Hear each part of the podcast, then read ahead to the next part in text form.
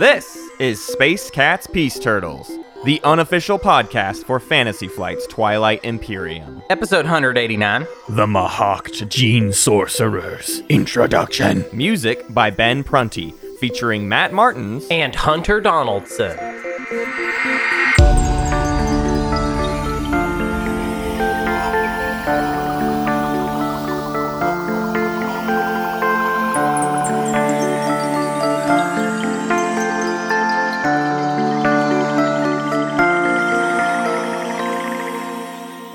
Oh, Hunter, we have to start the show off with a somber tone this week. We, we got Why a tr- somber tone? We got Why? in trouble again. We have to talk. Why? We have Oh, to have yeah. a real Okay. conversation with everyone. I forgot we're doing a bit. Uh, yeah, yeah, It's an important conversation we all need to have. Yeah, okay. Um, Hunter and I It's have, not a fun show, okay? Hunter and I have been sorry a lot recently. Mm-hmm. and we got a lot of we got a lot of flack and a lot of feedback this week about how sorry we've been routinely. Uh, so we just we wanted to take a minute here at the top of the We- show to apologize uh, for how sorry we've been. I'm Uh, so sorry that we've been so sorry. If I could go back to the episodes that came out yeah, last week and the yeah and the week before and just delete those, then I would. Yeah. But yeah. I I can't for some reason. I'm not sure why, but I I just can't don't do have it. control it. No, we're we're we're just you know we're just trying to do everything we can, right? We're just we're just trying to we just want you to like us. I, I, I don't I don't care if you like us. You you can like us if you want. You cannot like us if you want. I I, I think I've personally let the haters have a little. Too, now I'm doing a real apology. No, I'm not doing that. The, Yeah. This is an apology bit. Who cares? Right. Uh, how have you been, Matt? I've been pretty good. This has been a weird week. Uh, in episode, we did two like weird episodes back to back, and one of them wasn't even in the right timing. So it's just been like a kind of crazy week that was turned on its head, and and so we were gonna maybe do also. I, I would like to talk about this for just a second, like literally not very long at all, but Yes. uh, there's been a lot of talk in the community about etiquette.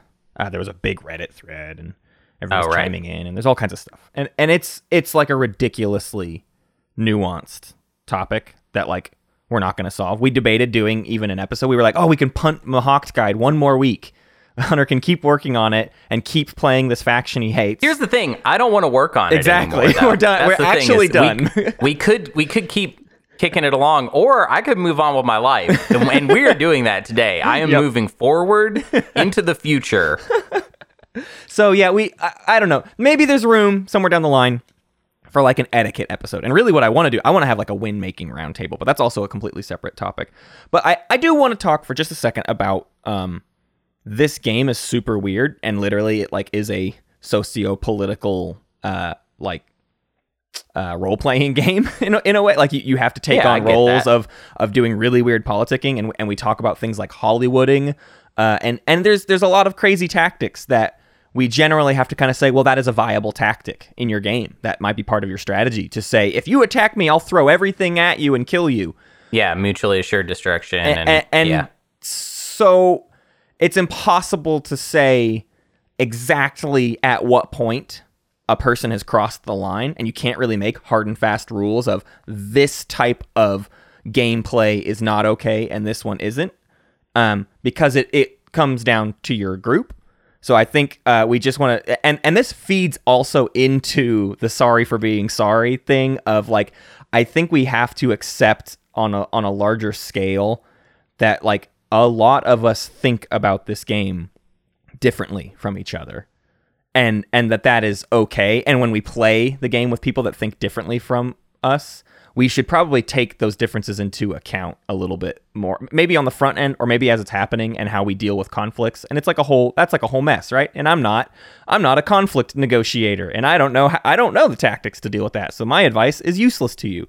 But i do think there's value in uh, taking time to uh, work out, resolve conflicts with people that you're at the table with. When we play on TTS, it's a mess, and we aren't getting the things that we get in IRL. Um, I've got I hey, I've got a suggestion here. So next time you're at the table and somebody gets super upset, maybe they throw a chair or break a chair or something like that. What a weird. Um. That's just a possible thing that could happen that I've heard about. Uh huh. Um, Why that sounds not? real that's I, I want to say, Hunter, that sounds really toxic. And my my advice would be to not play with that person ever again. Sounds pretty funny to me. Um, so uh, I think you look at them and they're at the height of their thing, and you just give them one good old fashioned Baba Booey. so maybe that's my suggestion. If I'm trying, I'm trying to bring something into this. Uh, just give them one good Baba Booey, and Yeah. if you're Matt, you don't know how a Baba Booey works, so you give him a Baba Boo. Yeah, Baba Boo A Baba- Boo. Hey, a Baba Baba Boo, a Baba Booey. It's all, it's all, we're all Baba Booey's children. Okay, so it it wor- it works however you want to do it. Yeah. And at the end of the day, you don't have to like playing Twilight Imperium with everyone, uh, and you you can stop. I one thing I would love to normalize is uh, people deciding to just go ahead and end a game, just like, hey, you know what?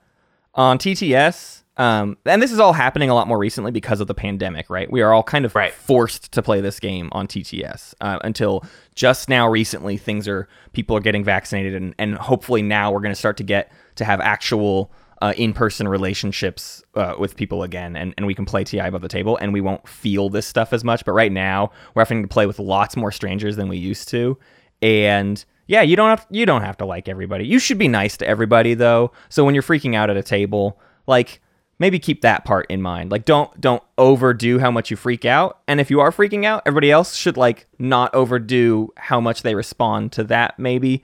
And like we can all find kind of a way to either just pull ourselves from that situation or maybe maybe we can solve it. The only other thing to say is if it's happening on the tabletop simulator Discord, there are moderators there. Uh, there's a lot of moderators there. There's And a lot of people you can reach out to, and they care a lot about this stuff. So please, if you're having a problem on the TTS Discord, hit up somebody. Um, and if the first response, I'll, I'll be totally frank with you. If the first response you don't get the response you want, hit up another moderator. Find find one more. And if by if by the second moderator you're not getting the response you, you like, then okay, may, maybe you don't like the TTS Discord community and, and you should walk away. But I wouldn't let a single bad game uh, lets you steer you away from the possibility of having fun online with TI. Um, but if that experience is compounded by like a bad solution, then then whatever, it's not for you, and and and that's fine. And obviously, if you're on the Space Cats Peace Turtles Discord and you have some problem with somebody, you can hit Matt up and he'll take care of that. Um, Don't talk to Hunter. Is what you- oh well, no, we just all have our jobs. You know, I'm like the Baba Booey guy, and Matt is the one. If there's like a problem with like interpersonal stuff with people, then he, he will deal with that. Um, but I, I yeah, and I, I've got a couple ideas uh, for how to make uh, Ti uh, a more friendly place. I think that uh, people should dress up more, and Yeah. that there should be more specific uh, dress attire for it. I actually no, you know what? I, I'm making it sound like it should be formal. I'm thinking, what about this? Beach attire Yeah. for Ti. Okay, I, I would You're love wearing a your beach trunks. bum TI game IRL. Our Yeah. next our next stream is going to be beach bums only. beach bum themed. Yep. Someday we'll be back in the same room. Actually, I think it's coming. It's Yeah. coming fast. Yeah. Um, where we will be back in the same room playing Twilight Imperium, dressed in beach bum gear, and you'll get a lot of Baba Booies and a lot of fun. Yeah. I can't. I can't believe Baba Booey has become a. a I, I'm sure some we people stole only it listen from the Howard Stern. It's now ours. It's now more popular with us than it is. It's more a, an us thing, and people that only listen to the podcast are like, "This Baba Booey thing just started now. How, why is Matt t- or why is Hunter? Whoa! I just got confused as to who It's, I it's was." so hard, Hunter. It's so hard because our voices sounds pretty similar. You know, I get it. No, I I'm right there with the you. Sometimes I'm like, do to am I. Hunter? Do I have a daughter? Anyways, it's been a thing on the the tournament games. You got to check out those tournament games. All right, they're happening every weekend, and at this point, they're more vital than the show. They're the main part. Yeah. Okay, the show's secondary to the tournament streams happening every single weekend. So please check those out on our Twitch and on Flat Tomatoes. Uh, Twitch every weekend, all weekend, different times. The schedule's hard to do. Okay, It's a lot. It's usually Fridays or and definitely Saturdays, and then also definitely Sundays. And, those And if are you like- those if- are the days. If you're only a fan of me, which that'd be cool if there was like a portion of the audience that like weird kind of just hunter stands. Uh-huh. Um, and let me know. Shout shout it out. Let, tell me where you are. I want to start organizing you all. um, I do the Sunday games. So if you're if you're a hunter stand, uh, Sunday's my day. Matt is a Friday, sometimes Saturday boy. Yeah, and what's fun about my games is I haven't had co-commentators uh, really yet. Uh, and It's instead, pure. uh, my my co-commentator is my own personal descent into madness over the course of the game, while I try to entertain myself. Uh, yeah, that's been really fun. So please come hang out with us. And of course, uh, F- Flat and Duke Lukem are streaming um, early. They do, like, early real commentary. Saturdays. They They, do like, like real ideas. commentary, and they'll have like Yeah. patience on, and that's like the serious show. That's like the good one where you get like good insights, and it's like European players, so they're also all better. So Yeah. there's something for everybody Yeah. every weekend. yeah, yeah. Doofus. There's a Doofus stream, uh, and then there's a Smart People stream. And of course, we don't do the Smart People stream. That's not us. Speaking of not being smart, uh, today we have a guide for you. We're gonna teach you how to play something. We're gonna tell you how Mahact gene sorcerers work. Yeah. Yeah, let me do a little table setting. So I, I wrote this one, uh, and uh, I played a lot of Mahawk in order to write this guide. I did not win any games. I came close. So not a horrible experience, but they did kind of start to drive me nuts, get on my nerves a little bit. It feels good to be finished playing them. If you Um, were around when I was working on the base game Xxcha guide, I would say this is an incredibly comparable situation where Hunter, you routinely beat your head against Mahawk as if there was a puzzle you could solve here. Yeah. and it frustrated you to no end that the solution never fully presented itself. Yeah. So my thesis here is that Mahawk is a list uh, is a a faction that has a lot of good abilities, some of them very strong abilities, um, but what it all adds up to as a whole is not super compatible with my playstyle. So what am I trying to do? Talk you out to listen to this episode? No, I think that the ideas here make sense and are good and will help you but it but I don't think that I am the right type of player for Mahawk. Yeah. So I did not necessarily enjoy the games as much. Yeah. And also I did not do super well in the games that I played. And- How do and I to be understand fair to something you- that I didn't do? But sure. whatever. To, to be fair to you, we haven't seen Mahawk do especially well in the tournament either.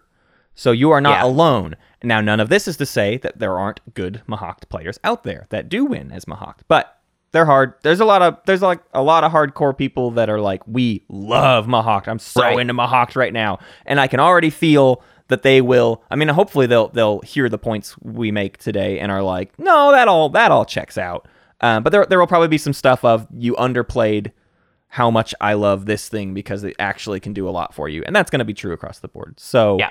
let's I dive they're into good. it. They're a good faction. They have some problems, and in my hands, they're worse than they are in a vacuum. That's maybe what I would say. Mm-hmm. Yeah. Um, all right, well let's let's start off with some overview, uh, talking about the components. They start with uh, a a single dread, a single carrier, a single cruiser, two fighters, and three infantry. So Yeah.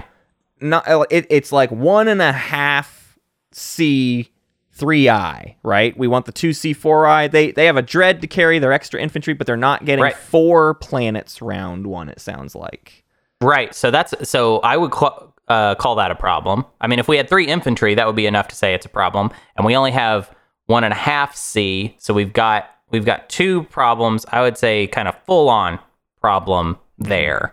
Um, some obvious solutions. Okay, I'm not. I'm and and this this guide is not going to be just me dunking on Mahawk, but every time we get to a problem, I'm really going to call it out. Yeah. Okay. Yeah. I want us to be aware of what needs to be solved here. What what we need to figure out. This happened with the Arborec episode, and the Arborec episode wasn't a guide and it was cold takes. But it's worth noting when we say that something is a problem, it doesn't mean it's unsolvable. It means it's a problem. And sometimes those problems are very solvable, especially Yes. in your particular game. Sometimes you come across a solution to that problem, and now you're going to have a great game. So that, Right. that is always true too. What we are doing in these guides is identifying those problems to which you might find infinite solutions that we Yes. can't address in the guide. So that is the frame of reference when we're when we're dogging on a faction. It's not that we think they are unplayable. It's that we cannot easily tell you what every single solution to these problems are. yes. Totally. Uh, next up, they've got some uh, faction. Oh, their home system is, super weird. It's the planet of Ixth, and it is a three five. Uh, so heavy influence, single planet. That's the weird. That is the weirdest home planet. It is the weirdest home planet, and and it doesn't. It feels weird to use because if you spend it for the resources, that feels bad because we got five whole influence we're leaving on the table. Uh, but also, we just got done talking about we're we're one and a half C three I, so that's a problem. Also, we don't have it's not a four resource home Yep. system, so we can't afford just just on our faction sheet we can't afford tech round one, and we don't have quite so much plastic we need. Yeah. So this all goes together to be It's a, little it's bit- a very little bit of a problem. diploable planet, right? We can use Super it for leadership, diplo it, get the get the three dollars back, and then use it, and that that's kind of fun. But yeah, it's it's like it's like those two three planets where you're like, do I want the two resources or the three influence? And this feels like even worse and weirder. Uh, we've Yeah. got two faction tech.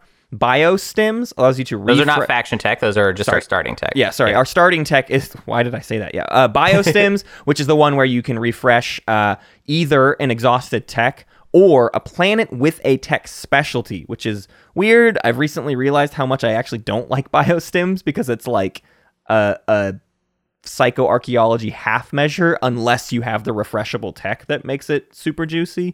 Biostims totally. So, so um, refreshing planet with a tech spec- specialty is going to help with the problem that we just described Yeah. um, a little bit, right? So when we take on round one, when we take a spe- tech specialty planet, especially in in POK, if the right attachments come out, a tech specialty planet can become pretty juicy. Sometimes it won't be.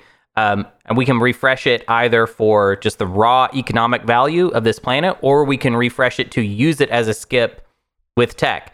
Early game, I'm going to say it's probably more about the economic value uh, than it is about anything else. And actually, I would maybe even be so bold as to say for a lot of games, it's really just going to be uh, be about getting uh, some extra resources and influence, in my opinion. Yeah. Uh, their second tech is predictive intelligence, which is the one where in the agenda phase you get three extra votes, but if the agenda doesn't go your way, you exhaust the tech, which then notably could be refreshed by biostims in the action phase, anyways. Definitely not an optimal use of biostims, No. though. I will say that For sure. And then the other use is to then, during the action phase, redistribute your command counters similar to what you do at the end of the status phase or off of warfare, which uh, people really stand this tech. People people talk about predictive intelligence as a really cool late game tech. It, it can find a randomly good use in the end of the game.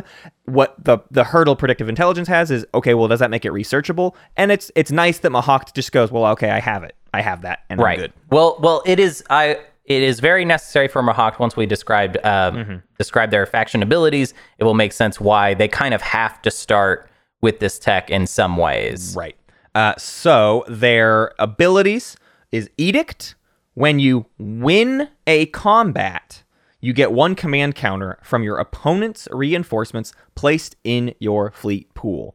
Uh, so, so just as that ability, we'll get into the rest of the implications of that. But that is like a barony thing, right? We get it. We we can we can end up with a massive fleet pool. Sure. Um, and we get them for winning uh, combats. Notably, we don't have to destroy any ships. We just have to win the combat. So you can pay people off to retreat, and they don't even lose any uh, lose any stuff. But yes, we are getting a CC into our fleet pool, and it's their command counter, which is weird. Um, you only get one per player. That's a little thing that can kind of slip you up. So you can't just attack the same player over and over and get like all their CCs. Although that would be rad. Yeah. But that's not how it works. Right.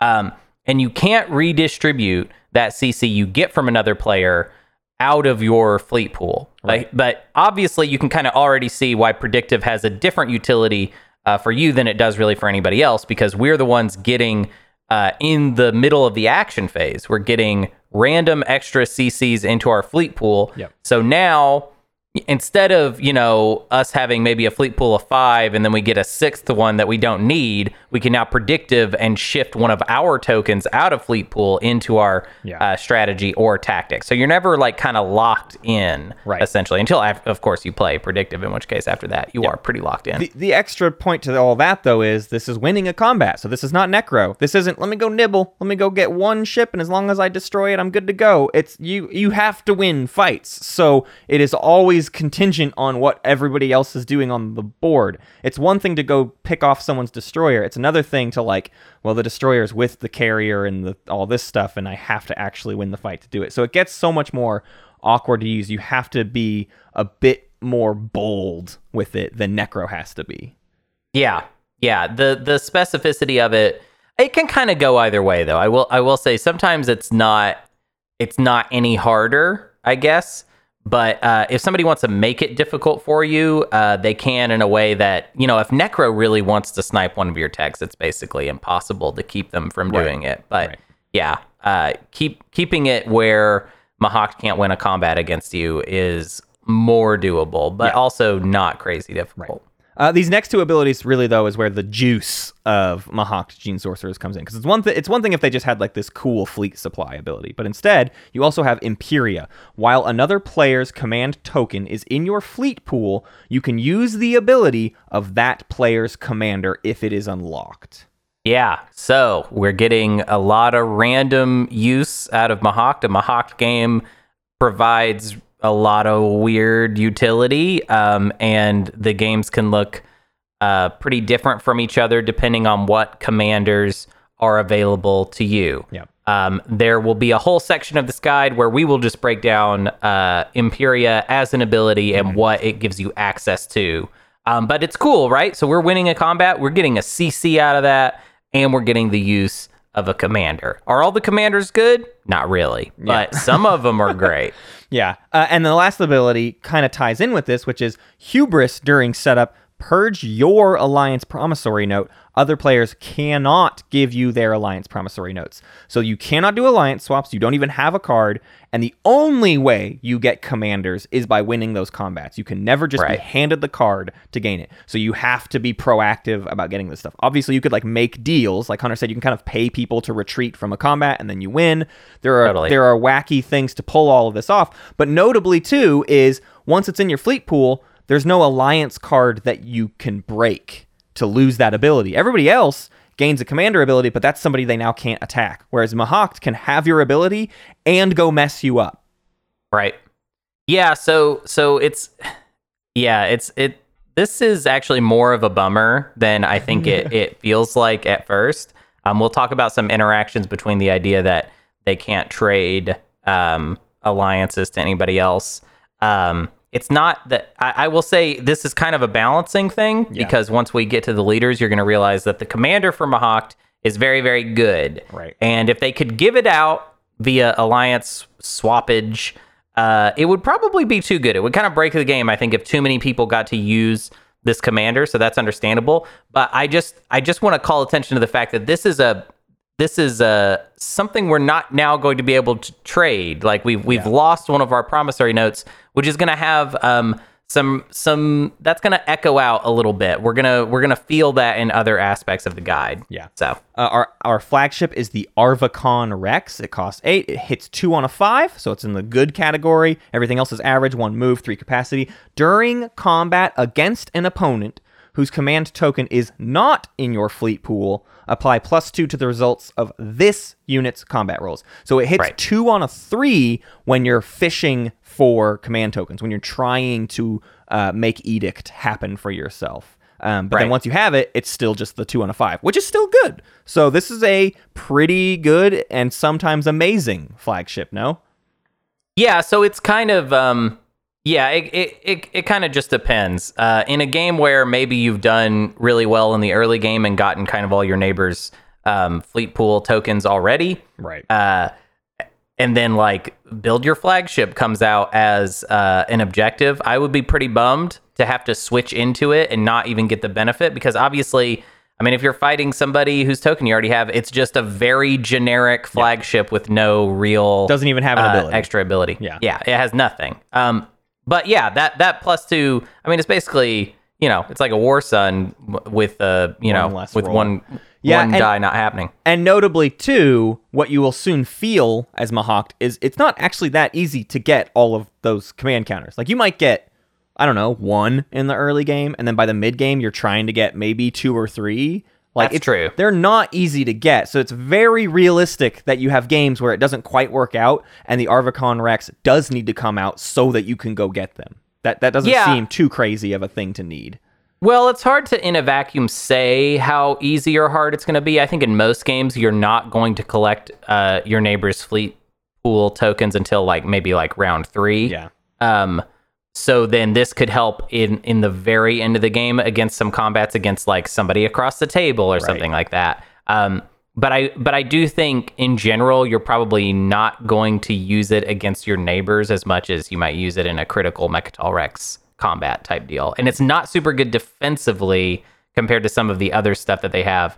Um, because I feel like a lot of the times your neighbors are the one that ones that are going to try and win slay you, and they're the ones that you're most likely to have their Yeah. Their token already. So Uh, their promissory note is the Scepter of Dominion. At the start of the strategy phase, choose one non home system that contains your units. Each other player who has a token on the Mahawk player's command sheet places a token from their reinforcements in that system, then return this card to the Mahawk player. Yeah, so that would include the Mahawk player's token as well. Yeah. Uh, if you have any of your tokens in Fleet Pool, which it's interesting because Mahawk can take all their tokens out of Fleet Pool and be fine if they have enough of the other players' as uh, tokens there. Um, so yeah, it's like a mini diplomacy. Um, it, I think that it is more valuable than the current meta kind of has it in their head, but it's very specific. And this is one of those types of promissory notes where it's on you to do the work a lot of the time, Right. Uh, t- in order to get this sold. So pay attention to what's going on with the other players and see, you know, what you can do. We'll talk about it more when we get to trading and, and meta, obviously. Yeah, I, I do want to point out the idea that it's it's effectively a diplomacy, but it's a diplomacy that technically can be used on Mecatol Rex, and so that is a That's big true, that's yeah. a big person to try to sell this to, or if you know someone's going to go for Mecatol Rex or whatever, there, there's Right. there's extra viability. Uh, in that usage of it, uh, they have three commodities, so they're average in terms of uh, some of their other trading abilities. They have a faction unit, they're they have special ground forces called Crimson Legionnaires. Uh, it's the same cost, same combat. It's they hit on an eight, but after this unit is destroyed, gain one commodity or convert one of your commodities to a trade good. So technically, infantry can kind of pay for themselves and then some. It's really hard to work out how what the I mean if you if you lose two infantry, you gain a commodity and then convert a commodity to a trade good. So really they only pay for themselves technically speaking because that $1 is two infantry. Uh huh. Yep. That that's that is the that is the math. Hunter is not impressed. that. yeah, They're not weird. super, not super happy with them. Yeah. uh, their other faction tech, obviously, uh, the Crimson Legionnaires can be upgraded, so they hit on a seven, and they gain uh, the s- somewhat typical gen synthesis ability, which is the that roll where they go home. Except for Mahawks, uh, doesn't need to roll. Uh, after your units are destroyed, after these units are destroyed, you you do the commodity and trade good thing. Then you place the unit on this card, just like you do with gen synthesis. And at the start of your next turn, place each unit that is on this card on a planet you control in your home system. You get them back. Yeah. They so the upgrade absolutely pays for itself and then some. Sure. You get money on top and they complete they all go back home. Um so I mean yeah, better, right?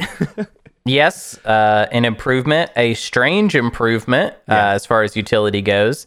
Um, the the interesting the interesting thing about them obviously is the gain a commodity, turn it into a trade good aspect, and that is upgraded in no way. Right. So gen synthesis on the house, no rolling required, just feels like an odd. Um, it's it's it's not a problem that gen synthesis had before. Right. Right. The problem with gen synthesis wasn't like, oh, it just doesn't help you get enough of your infantry back. In my opinion, but any any faction that would have gen synthesis, like Sol or or Yin or something like that, uh, you would get even with rolling, you generally get enough of them that are going to come back to your home system. That I don't see people being like, man, I got this infantry too, Yeah. and it just doesn't get me enough of my infantry back. Right, right. This is you get 100% of them back, but it, it just doesn't feel like that was something that was super needed. So I'm not super happy with this faction tag as an option, and I'm not really going to recommend it. I can basically just go ahead and say like we're not really going to talk about it much. There's like maybe one other moment that we will. Well, I about. already uh, know where this is going to go then, because their next faction tech is also a tech that requires one green. So technically, it would be on the path to infantry two. They seem like they are. They have one green tech to start with. One Right. fact, their faction tech requires one green, and then their second faction rec- uh, tech requires two green. So there's like an obvious path of like, oh, we're a green faction, and it's genetic recombination. You may exhaust this card before a player casts votes. That player must cast at least one vote for an outcome of your choice or remove one token from their fleet pool and return it to their reinforcements. Yeah. So outside of uh, some very specific agendas where uh, just voting one way will hurt you, this is basically not useful. It, it, it's not useful for. It's not going to swing. Yeah. It's not going to swing an agenda uh, a way that you want it to, uh, because it says you the player must cast at least one vote, and it is always one. It, It's no, no one's gonna no one's going to obey your genetic recombination and then throw in extra votes. They're not going to just give you votes for free, which means you have to negotiate them, which kind of then, if you had to negotiate on top of genetic recombination, it kind of just is like, what is the point of it? You know what I mean? Like if, Yeah. if you had to make a deal in the agenda phase to get someone to do a certain thing, why do we need the extra oomph of Right. and and you have to? Um, so I would say outside of some very niche agendas, think about you know there's the one where uh, if you vote a certain direction, you lose all of your action cards. I don't even remember it off the top of my head, and I'm sorry that this is something that I could have just written into the script, but chose not to because I feel like most people understand that this is just not a very good tech. Um, if you want to errata, errata us with all the different agendas that where this uh, tech will actually help you hurt someone, that's fine. But I don't think hurting someone, a specific player in an agenda phase, is worth you just researching this tech kind of blind, not even knowing for sure what's coming out. I could imagine I'll Christmas land it for you right now.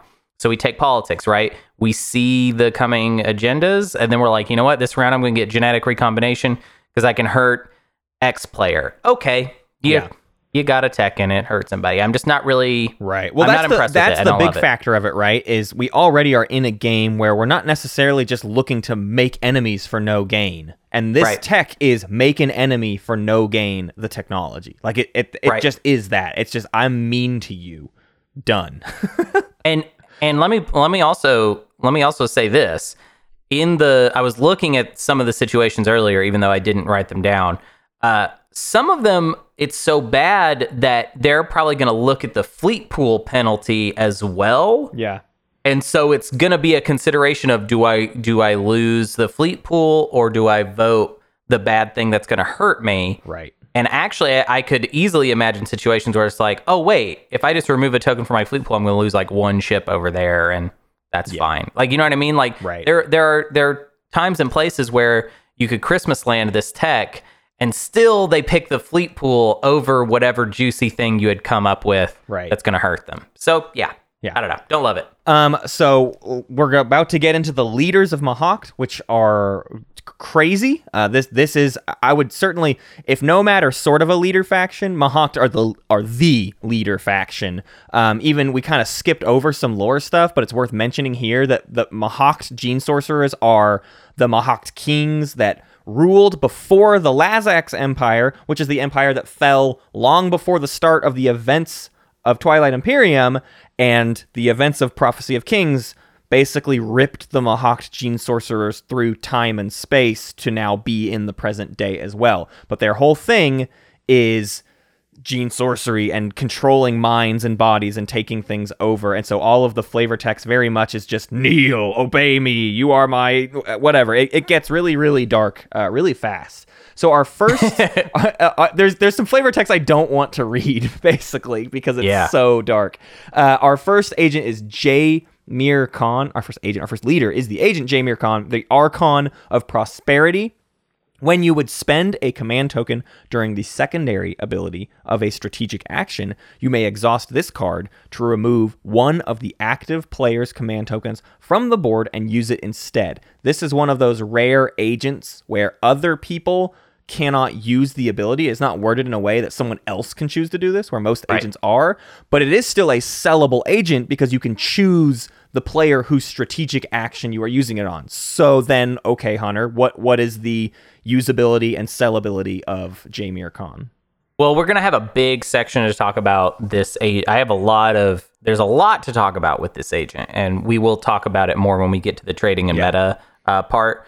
Uh, for now, the fun little thing about it is it's like, hey, we're we have an extra sort of invisible token in our strategy pool, right? Sort of, yes. Sort but of. with um, the caveat that there has to be a token on the board uh, in order for us to use this. So, like, let's say a player does a strategic action as their first action in a given round. We cannot use our agent because there are none of their tokens on the board. One thing that's also funny about this is that it can be a way to get around diplomacy. Somebody plays diplomacy. Now I can use my agent to remove that token. Right. Uh, so this hurts diplomacy quite a bit, uh, which is kind a lot, of interesting. a lot of things in this it. expansion hurt diplomacy. I, I feel Yeah. like it's funny because we got an Omega diplomacy, and now I feel like we need another Omega diplomacy because Mm-hmm. uh, there's so many ways to get rid of command counters. Uh, this being one of them. Also worth noting here, we will talk about it in strategy cards, but this is a super crazy interaction with construction, where normally you Right. spend the second your your strategy counter and put it on the map. Now you spend someone else's strategy counter and put it on the map.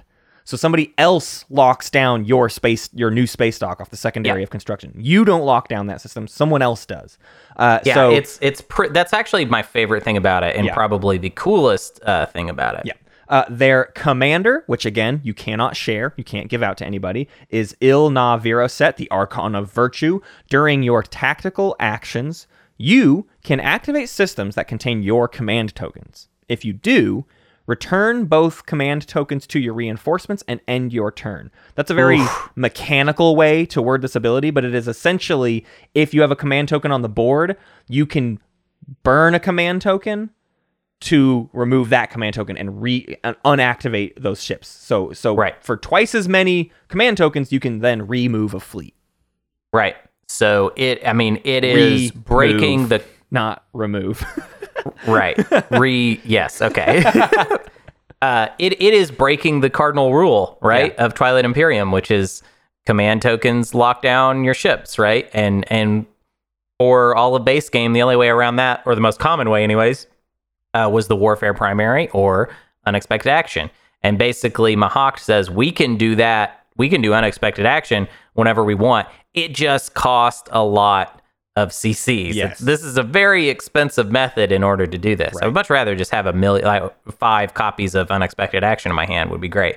Um, also, we did we failed to mention the unlock, which is to have Yes. two other factions uh, command tokens in your fleet pool. So you need to win two combats against two different players in order to get um, their command tokens. So again, uh, in in a vacuum, I know there's probably there's like players that are like, no, I'm super aggressive and I can like get it done uh, faster than this. But for for me and most of my games, uh, it was around round three when I was able to unlock this. And to be honest, except for some uh, some random situations, a lot of times your economy is not going to be super in a great place uh, to use this until the last round or the second to last round anyway. so this- unlocking it around that time is yeah, fine. this isn't some hunter's law ability where it's improving your economy all game long. This is just an ability that you then have access to that is really most useful if you save up for it for game winning maneuvers.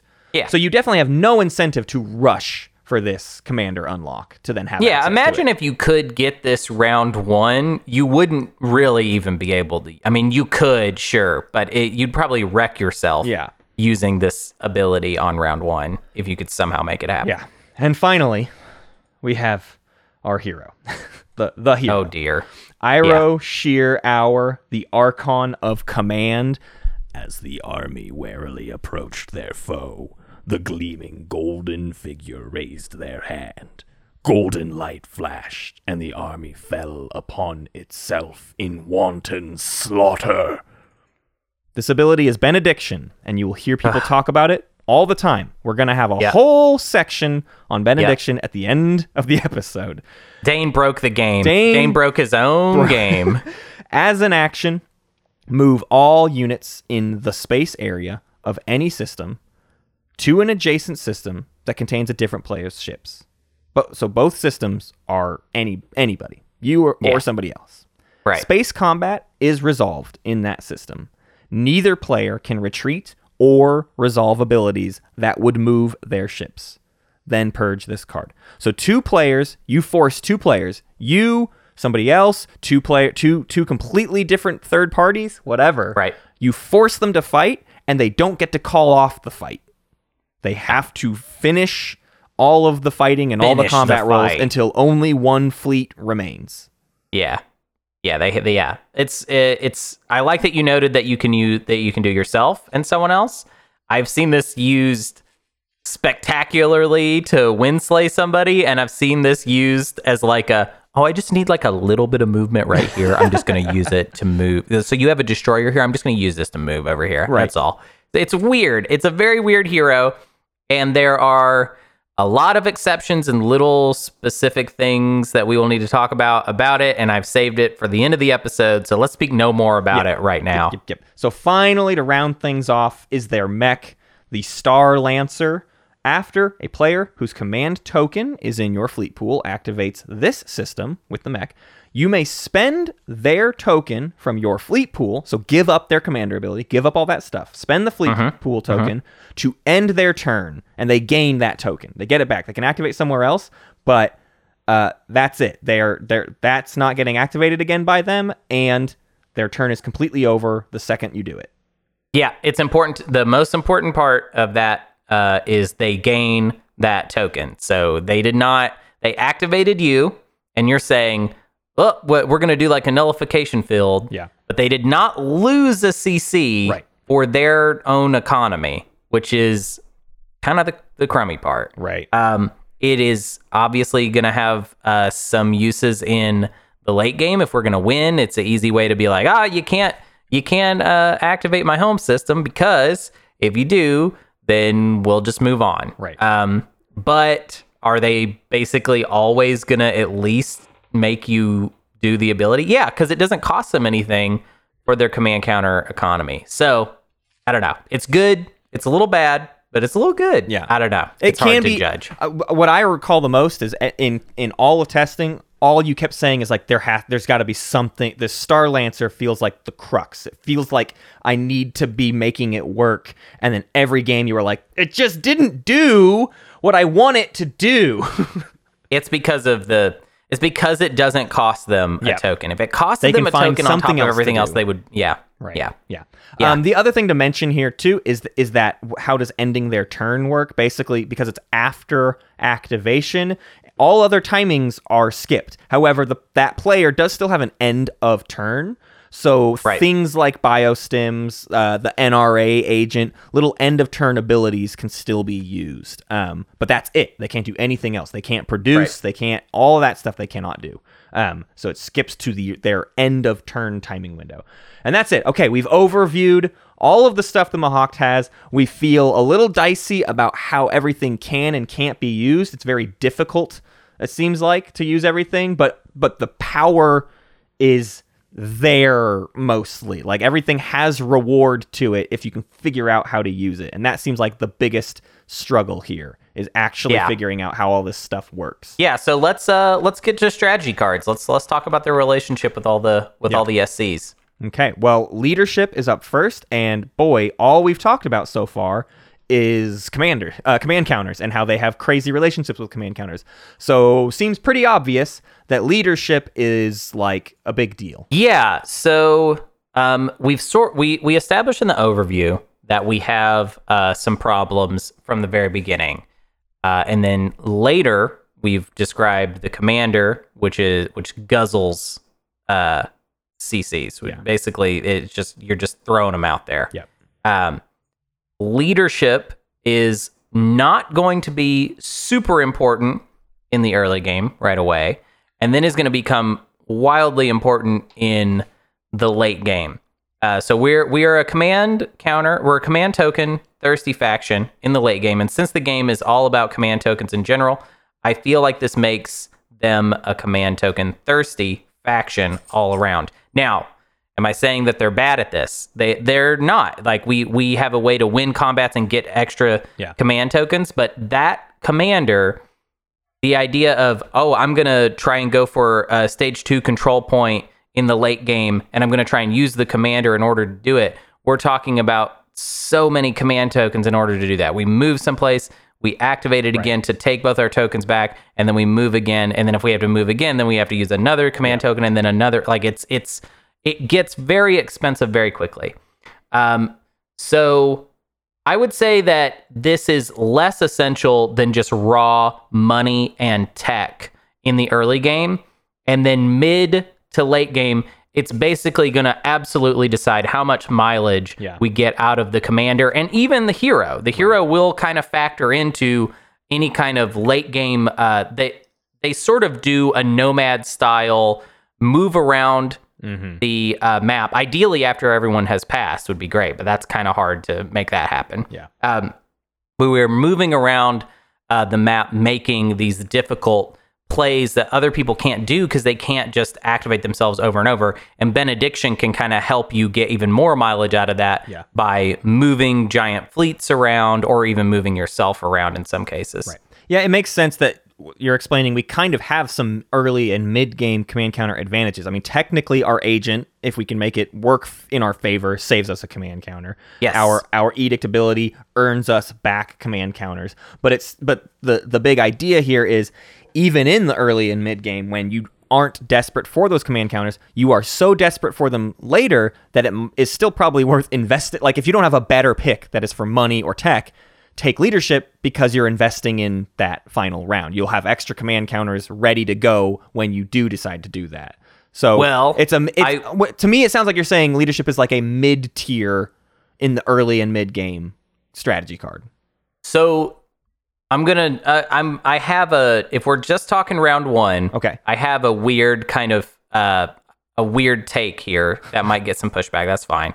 Um, of like you need resources.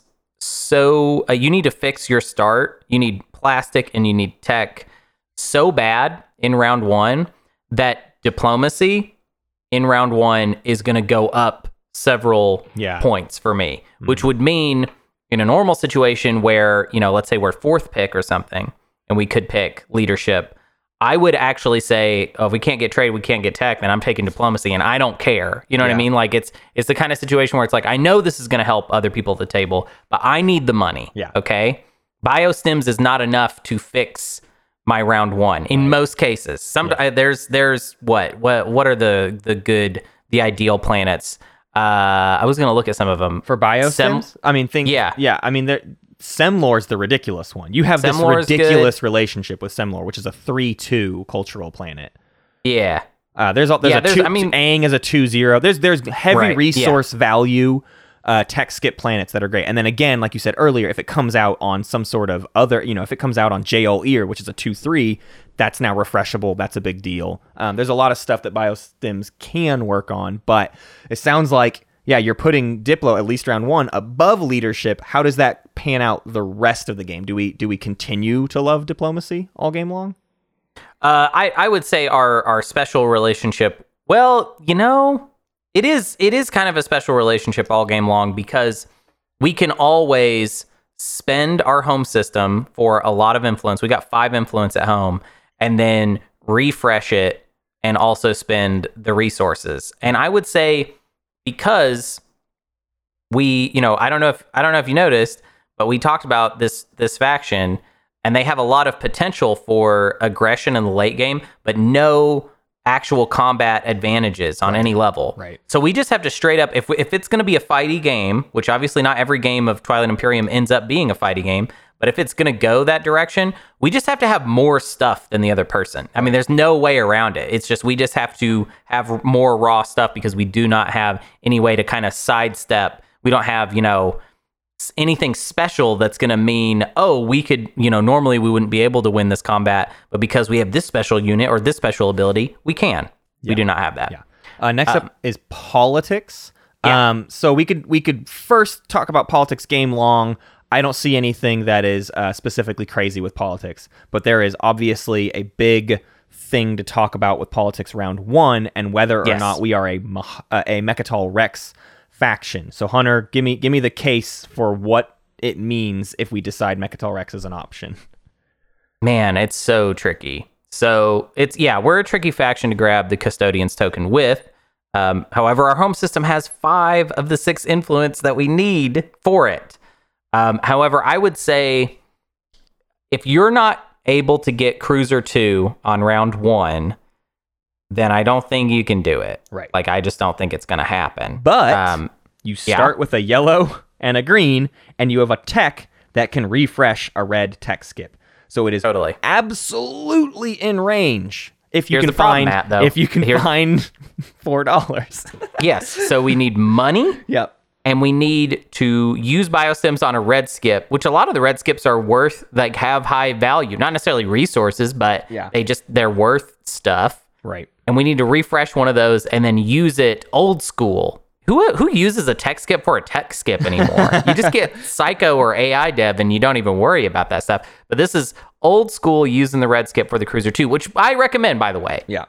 Cruiser 2 is really good if you can get it uh, early. When we get to tech, we'll talk about the unit upgrade paths. Yeah. They're pretty simple and obvious, to be honest. We just kind of have a weird start. We have Yeah. a, we start with a green yellow. It's I want to I want to point out too. Imson had some um, pre-errata, and and Imson pushed it even further, which is like if you can't get Cruiser two round one and take Mecatol Rex round one, it might not be worth even thinking about. Like take like do it round Sure. one. Take tech. So I'm I'm skipping ahead a little bit, but take tech.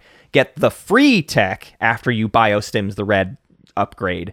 Get Cruiser 2 and immediately go to Mecatol Rex after you hopefully found a, tr- a trade good. A single dollar gets you Mecatol Rex round 1. You are actually one of the few factions that like very genuinely can consider taking Mecatol Rex round 1 and and it's not exceedingly rare to find that opportunity. So, now is it out of position? Is it all these other things? Is it a, is that a good Yeah. great amazing idea?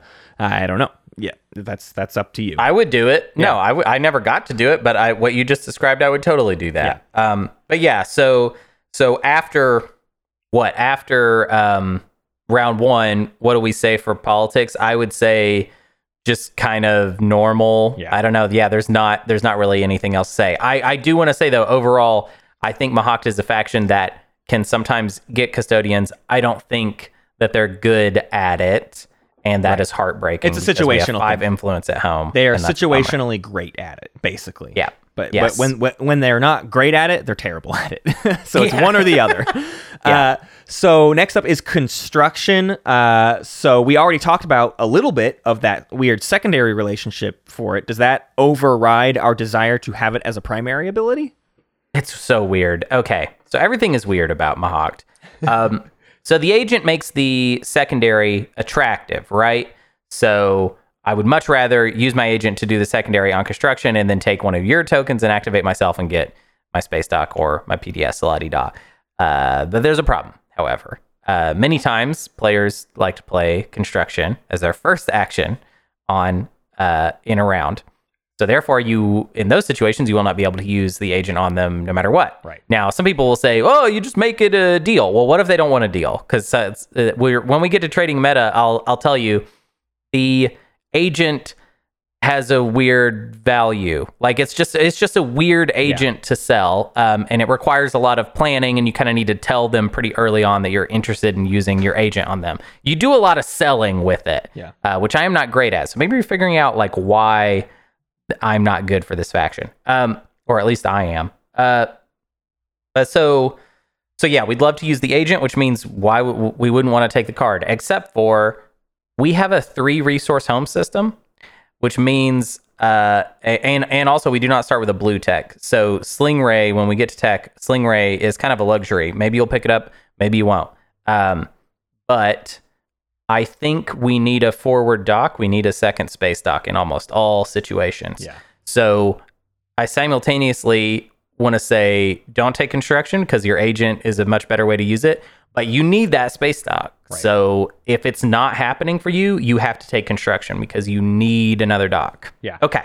Th- and this is that kind of situation too where you you have to if you're like last pick you have to look at all of the planets in your slice and your position and like the the cliche choice as last pick is construction diplo and imperial and we pleaded a case why diplo is pretty good and we just pleaded a case why also construction is pretty good because you really want the second dock and if nobody else took construction obviously you can't do the secondary of it so, and I, I'm not about to ask Hunter to say which one would you pick because it literally is an impossible. Okay, I well, I fine. All right, Diplo. fine. Hunter, Hunter's gonna punch me in I, the face. I would, it. I would rather fix uh, uh, the the number one. Uh, uh, basically, you can simplify. You can just skip all these strategy card takes when it comes to round one, uh, because all it really comes down to me is money. economy, money, Yeah. plastic, tech, all the things that cost money. It's literally, I mean, it's just, it's what? It's trade, tech, Diplo, probably in that order, Gotcha. is actually my round one order. So Crazy. there you go. Uh, and and and I guess the idea is, I mean, you can always get construction. You can get the second dock round two or whatever. Next up is trade. We have already basic. You just said trade is a, is a top pick. So uh, is is that Yeah. game long? Is it just like money always forever? Oh yeah.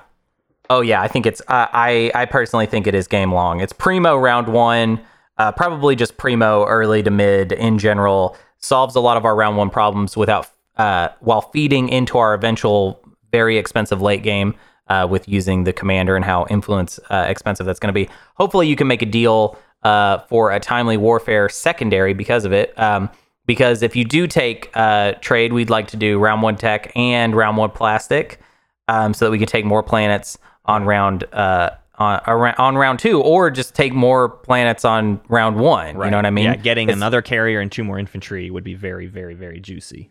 Yeah, um, but yeah, I would continue to take trade well into the into the late game as uh, Mahact, uh, just because I know we need the money almost always. Uh, so then next up is warfare. Uh, I want to skip to the mid and late game before Hunter talks about uh, round one. Um, but I, I wanted to spell out the math of warfare in the mid and late game versus leadership because it is obviously worth noting that we ha- we have warfare. we do warfare. Uh, our commander Yeah, is right. warfare. Um, and so if you have the ability to just lift your own tokens, and also you have a tech that lets you redistribute your own command tokens, like we do all of the things that warfare primary does. Um, if you look at leadership versus warfare, I won't s- perfectly spell out uh, all of the all of the business, all the math, but the the net result is leadership can get you the exact same ability as warfare and still net you one extra command counter plus any command counters you buy off of spending influence for command counters. So in the mid and late game, if it's a choice between leadership and warfare, it should be leadership 100% of the time because warfare doesn't do anything for you that leadership doesn't also do. Yeah, I agree. Um, it's it, it it feels I don't know. It just it, it- it's basically just giving your commander a little extra oomph that you Yeah. could just have more CCs and be able to do more things anyways.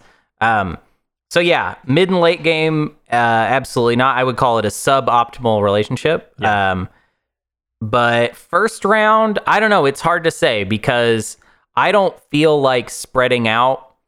Uh, like so, like let's say we're Mahact and we're looking at our situation. We're like, we got three infantry and we got one and a half C. Um, well, I could take warfare, and now I can, you know, I can warfare my carrier and get another uh, two planet system.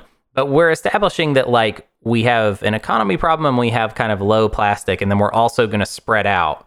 Um, the only situation where I could see it being uh, a pick for me is if I have a feeling that I'm going to be able to sneak the custodian's token. Like politics was taken right before me, and I feel like I can get there before the other person. I don't know even know what that would be based on. Yeah. I guess just your gut. Um, I would rather just focus on pure economy uh, in the early game. So I would say overall, we do not really have a very good relationship with Warfare, and if there's any exceptions, it's going to be uh, in the very early game Yeah. uh, to me, and not the mid or late. Right. And, and obviously, all that stuff I said about leadership versus warfare doesn't hold true if leadership was like the first pick and it comes to you and you still want to be able, if you need to do the like extra movement warfare and then also commander stuff like that, that still has some validity. I'm not saying absolutely never take warfare, but you should never pick leadership under. You should you should always get leadership instead of warfare. Yeah, uh, next yeah. up is technology. We've already been talking about tech being pretty needy. You you said what? Trade, then tech, then Diplo is your order? Yeah, I think I would give it that order. Although, I mean, it's it's pretty close. I mean, the the picking picking tech or picking trade uh, round one also kind of has it, it kind of comes down also to like how many neighbors can you get uh, in the first round? What is the meta and stuff? So it's really hard to specifically say one or the other.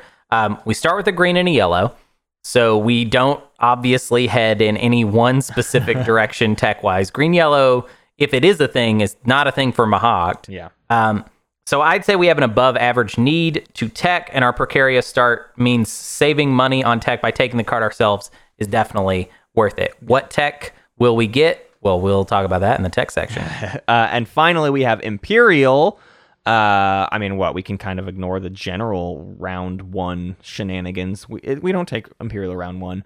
I can't Right. imagine there's anything especially crazy to, to mention for Imperial, but I don't know, Hunter. What do you, what do you think? Is there are there special considerations? Yeah, so early game, I think most of the time we're not in the position to get extra points out of it.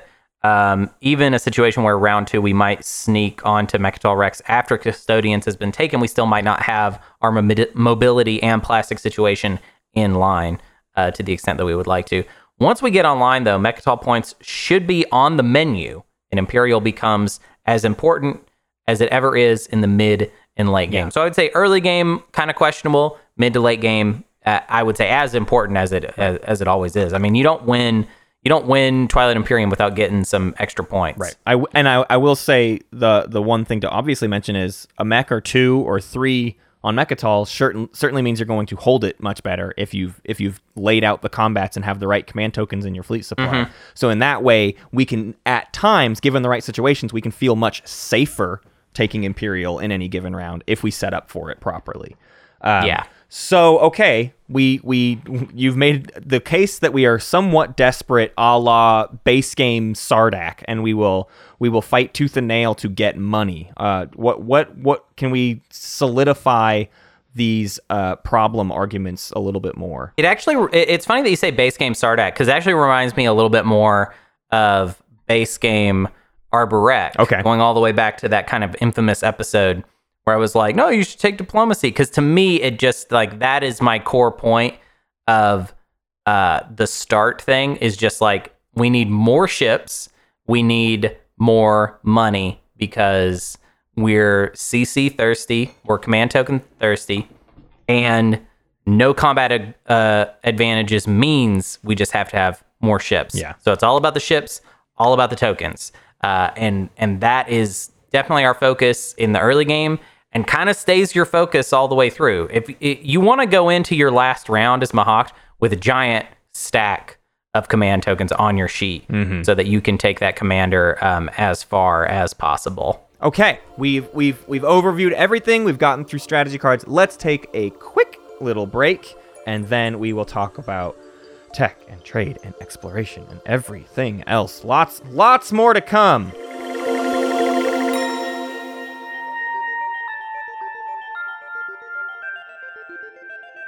And we're back, and there's so much more analysis to talk about because we got to dive into technology and our tech paths, if we can call it that, our tech options. We start Yes. green yellow, which I don't, I can't, we've never talked about green yellow as a viable two and two sort of uh, scenario. So, Yeah. So this would be the part normally where I would describe a core tech path. I would say, hey, here's what we recommend in almost every single game. Do this. And I am intentionally leaving this part blank. Um, I think we're we we are going to talk about some options. I am going to recommend some tech, but I do not feel like Mahact has been solved. Right. I want to I want to have some openness to my tech section and say that I don't think that what I'm going to recommend adds up to be all that much. So someday there might be an alternative uh, approach. Uh, not to say that you know I'm not saying like that. I don't. I, I considered everything basically, and I I didn't find anything that just felt super strong. I mean, biostims is cool. It's like psychoarchaeology, but it's slower and uh, less good. But I like it more for the extra resources and influence, and I like it uh, for skips. Although, if, if there is a skip that I like, it's the red skip yeah. uh, because of early Cruiser 2 being great. So the priority here is that we're a combat faction without any solid combat advantage. So getting to our unit upgrades in order is priority number one.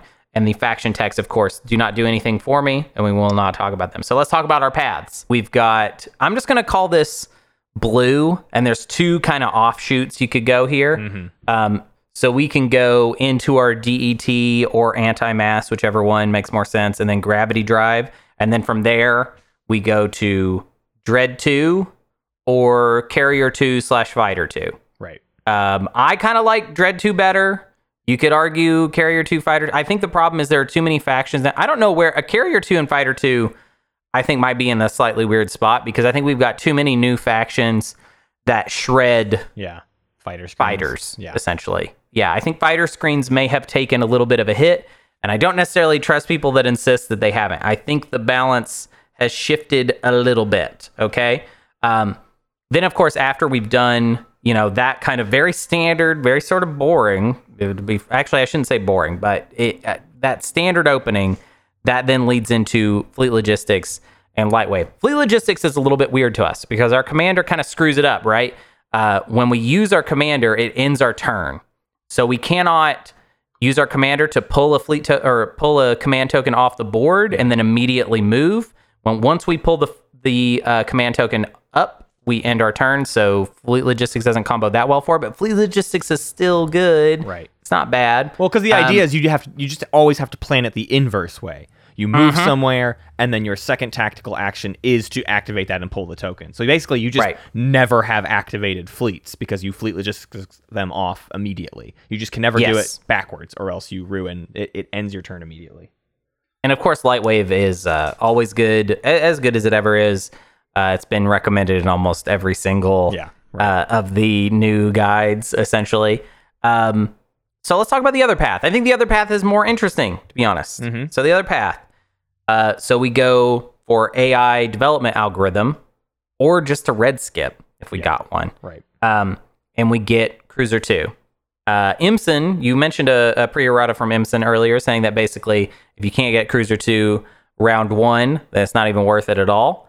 Um, I, I'm going to sort of echo that, but I'm going to leave a little bit of room for the idea that we could go Cruiser 2 and then Destroyer 2, and then essentially uh, have a fleet made up of these smaller ships. And if we have a lot of fleet pool, we can maybe have a pretty decent Yeah. uh, mid game. Uh, some combo luxuries I would throw into this are assault cannon, and then of course we could eventually go uh, towards War Suns. Um, I think this would be good with AI dev and a red skip. Maybe would be helpful. Um, Right. but yeah, and you know what? That's what I got. That's okay. yeah. Um, I don't. I here's here's some miscellaneous stuff. Um, a lot of people talk about early hyper. I think it would be decent. It would be if you have maybe if you have a green skip, you can get round one. Um, but in the the deep blue path, we've got too many things that we want, so we need to get over to a unit upgrade at some point. We're basically not we're not we're not doing well until we get a unit upgrade, in my opinion. Yeah. Um, and going deep green isn't really going to help us get any of them except for da da da da Crimson Legionnaire 2, which I do not recommend. I do not like it. I do not feel like it helps us Yeah. in any way. It does not solve anything to me. Um, PDS Mahact, is that a thing? I don't know. Secondary construction advantage with the agent, pretty cool. Uh, we start with Biostim, so if we went like a Graviton Laser Systems PDS Mahact, Yeah. uh, we could use Graviton, you know, more than once. Right. Does that win you games? I don't think so. No, and Uh, also Mahact is feels decently defensive. Like once you have a Starlancer and some other person's defensive commander ability, you, you're really you're only getting attacked when it's time to completely winslay you. Other than that, I don't see aggression against Mahact very often because they are a little bit inherently defensive. And so the PDS, I mean, if you got if you knew you were going to get Argent's uh, thing really fast or Jolnar's commander really really fast, maybe maybe that's an incentive to go PDS because you're just going to be like, oh, these are going to be so so so potent. But I I kind of agree with you that it's like I don't see the point. I you have other needs, you have other problems to solve of mobility and get out and go accomplish things. And also a a slower sit in your slice Mahact works against some of our abilities like the commander, like the hero, like the idea of winning combats and getting um, extra command tokens in our fleet pool. It just philosophically doesn't make sense with everything else. So I don't know. Um, I feel like maybe someday somebody will be like, "Oh, I figured out uh, PDS Mahact, and it's actually really great." Uh, totally, totally buy that. But uh, as for now, I have no idea.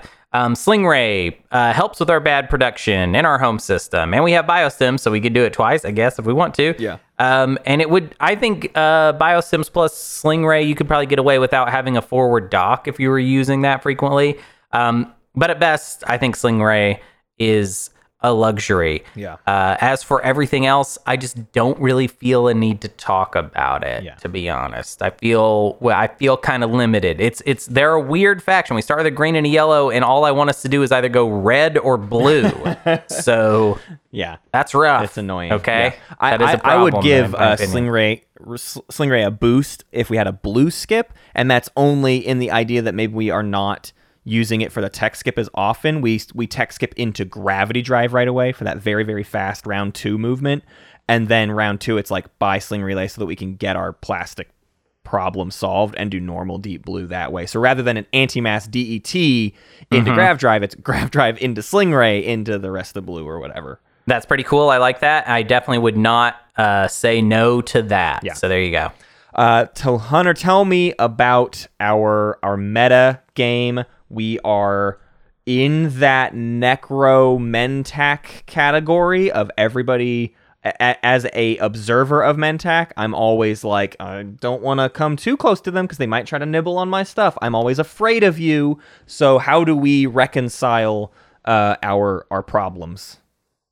Yeah, so it would help if we were better at trading than we are. And so I'm going to encourage everyone playing Mahact to try to be um, creative with the way that you try to use your agent and your faction promissory note uh, to make money. Uh, we don't, because of hubris, uh, we don't have an alliance card. And that's kind of a bummer because we would like to, we, like, we have an economic problem. So it would be helpful if we had an alliance card so we could trade it. Yeah. So we could get, um, you know, a lot of times people do alliance swaps, which obviously would have no use for us. But if we could sell our alliance for some money, that would be good. We need money. Money's good. We're only a three commodity faction, so we're just okay um, in that way. Uh, the faction promissory note is the kind of note where you need to look for an opportunity to sell it. Find the player that needs to diplo one specific other player, their neighbor, uh, et cetera, or whatever, and charge something like a respectable two to three trade goods minimum Yeah. Or a faction note Be that mindful. you really want. be mindful of the timing there too, because that is it's use similar to something like the L1 Z1X note, which is like it's very much only usable once per round. This is only usable at the start of the strategy phase, so it is only going to be sold once per round. And the L1s is like very sellable; it's going to be sold once per round. And yours, you have to like make that case for somebody. Um, Yeah. it's convenient that the agenda phase wraps up right there so you can trade it to anybody just before the strategy phase starts and and you probably are going to be holding on to you're, it's going to be hard to sell this during an ongoing action phase because the person's going to look at next strategy phase and be like, I don't even Ixthian could go off. I have no idea what's going to happen. You're, I'm not selling it to you. Right. But end of agenda phase, pull this note out and go, is there anybody that might be able to need this? I can just get You're it totally to right. There's another reason to do that. Um, if you're selling it to people kind of in basically right in the window where they would use it, I feel like they're less tempted to hold on to it. And this is one of those ones where you could end up selling it for two trade goods in round two. Yeah. And then that player's like, well, right now it's worth this, Mm-hmm. but what about once Mahact gets more tokens? I think I'm just going to hold on to it. I would encourage you not to sell it to someone for an unspecific reason. Yeah. Like if somebody's like, can I just get that? I would encourage you not to do it. What we want to try and do is make up some ground here. We want to make a little money. Yeah. So let's try and sell it to specific people for specific reasons. Was I able to get a lot of value out of it? No, I think it is not. It's not getting the heat it deserves. Come on, y'all. Yeah. It's cool. Right. All right. Yeah, you got to uh, you from me. really have to make those cases for people. Think of the crazy ways you can use diplomacy, right? Obviously, the person has to have their own units there, but look for those weird board states where like someone's sharing a system or something and they can lock down each other. All of it deals with like mean meta anyways, so that's the other reason it's going to be hard is cuz most people's response is going to be, "Well, I don't want to I don't want to do that to them. I want to keep my relationships nice with them." And and maybe you just can't overcome that in your meta. So so this will Right. become much less sellable in in like an overly friendly meta. Yeah. All right, let's talk about the agent. Um, so there's a lot to say. Um, it's very good for other players in specific situations. The effect is what? It's essentially the warfare primary, but you don't get your command token back. Okay, so you get to move your stuff out and do something else. And and the fact that you're doing this from the first round can really make a big difference for the other players. Um, I recommend pitching it to people early in a round, and that would mean uh, for the first round, early in the game, Mm-hmm. um, so that they can like themselves figure out how to maximize the value of it. Because if they don't see what they can actually do with it, Yeah. then they're not going to care. It should be worth something automatically on round one. I cannot believe I have had trouble selling this round one because on round one, every single player would love to fill out their slice. Yeah. So, I, I yeah, uh, people have not been, I would say, very willing to sell it. Um, but like it to me, especially in the first round, I would maybe even just play it on the trade player, even though that's not that's that's like a waste of a token, right? So you're not you you would never actually use the secondary of trade. Um, but it's cool because you could uh, sell it to the trade person. They get they pay you for it, and now you get your secondary without having to get it from the trade primary Uh-huh. person. So you don't actually owe them an X minus one, right? Because Right. you just refreshed yourself. Right. And they unlocked their fleet. You've paid the debt. The debt meta doesn't Yes. exist. You just did the thing for them. That makes sense. Yes. Um, so that's cool. Try to try to maximize the value of it. Um, try to point out opportunities for people to do things with it. Um, other players sometimes I'll, I'll say this something I started doing, and maybe this is maybe this is dumb, maybe this is wrong, but I've noticed other players in games where I would play Mahact trying to sort of force my hand with it Yes.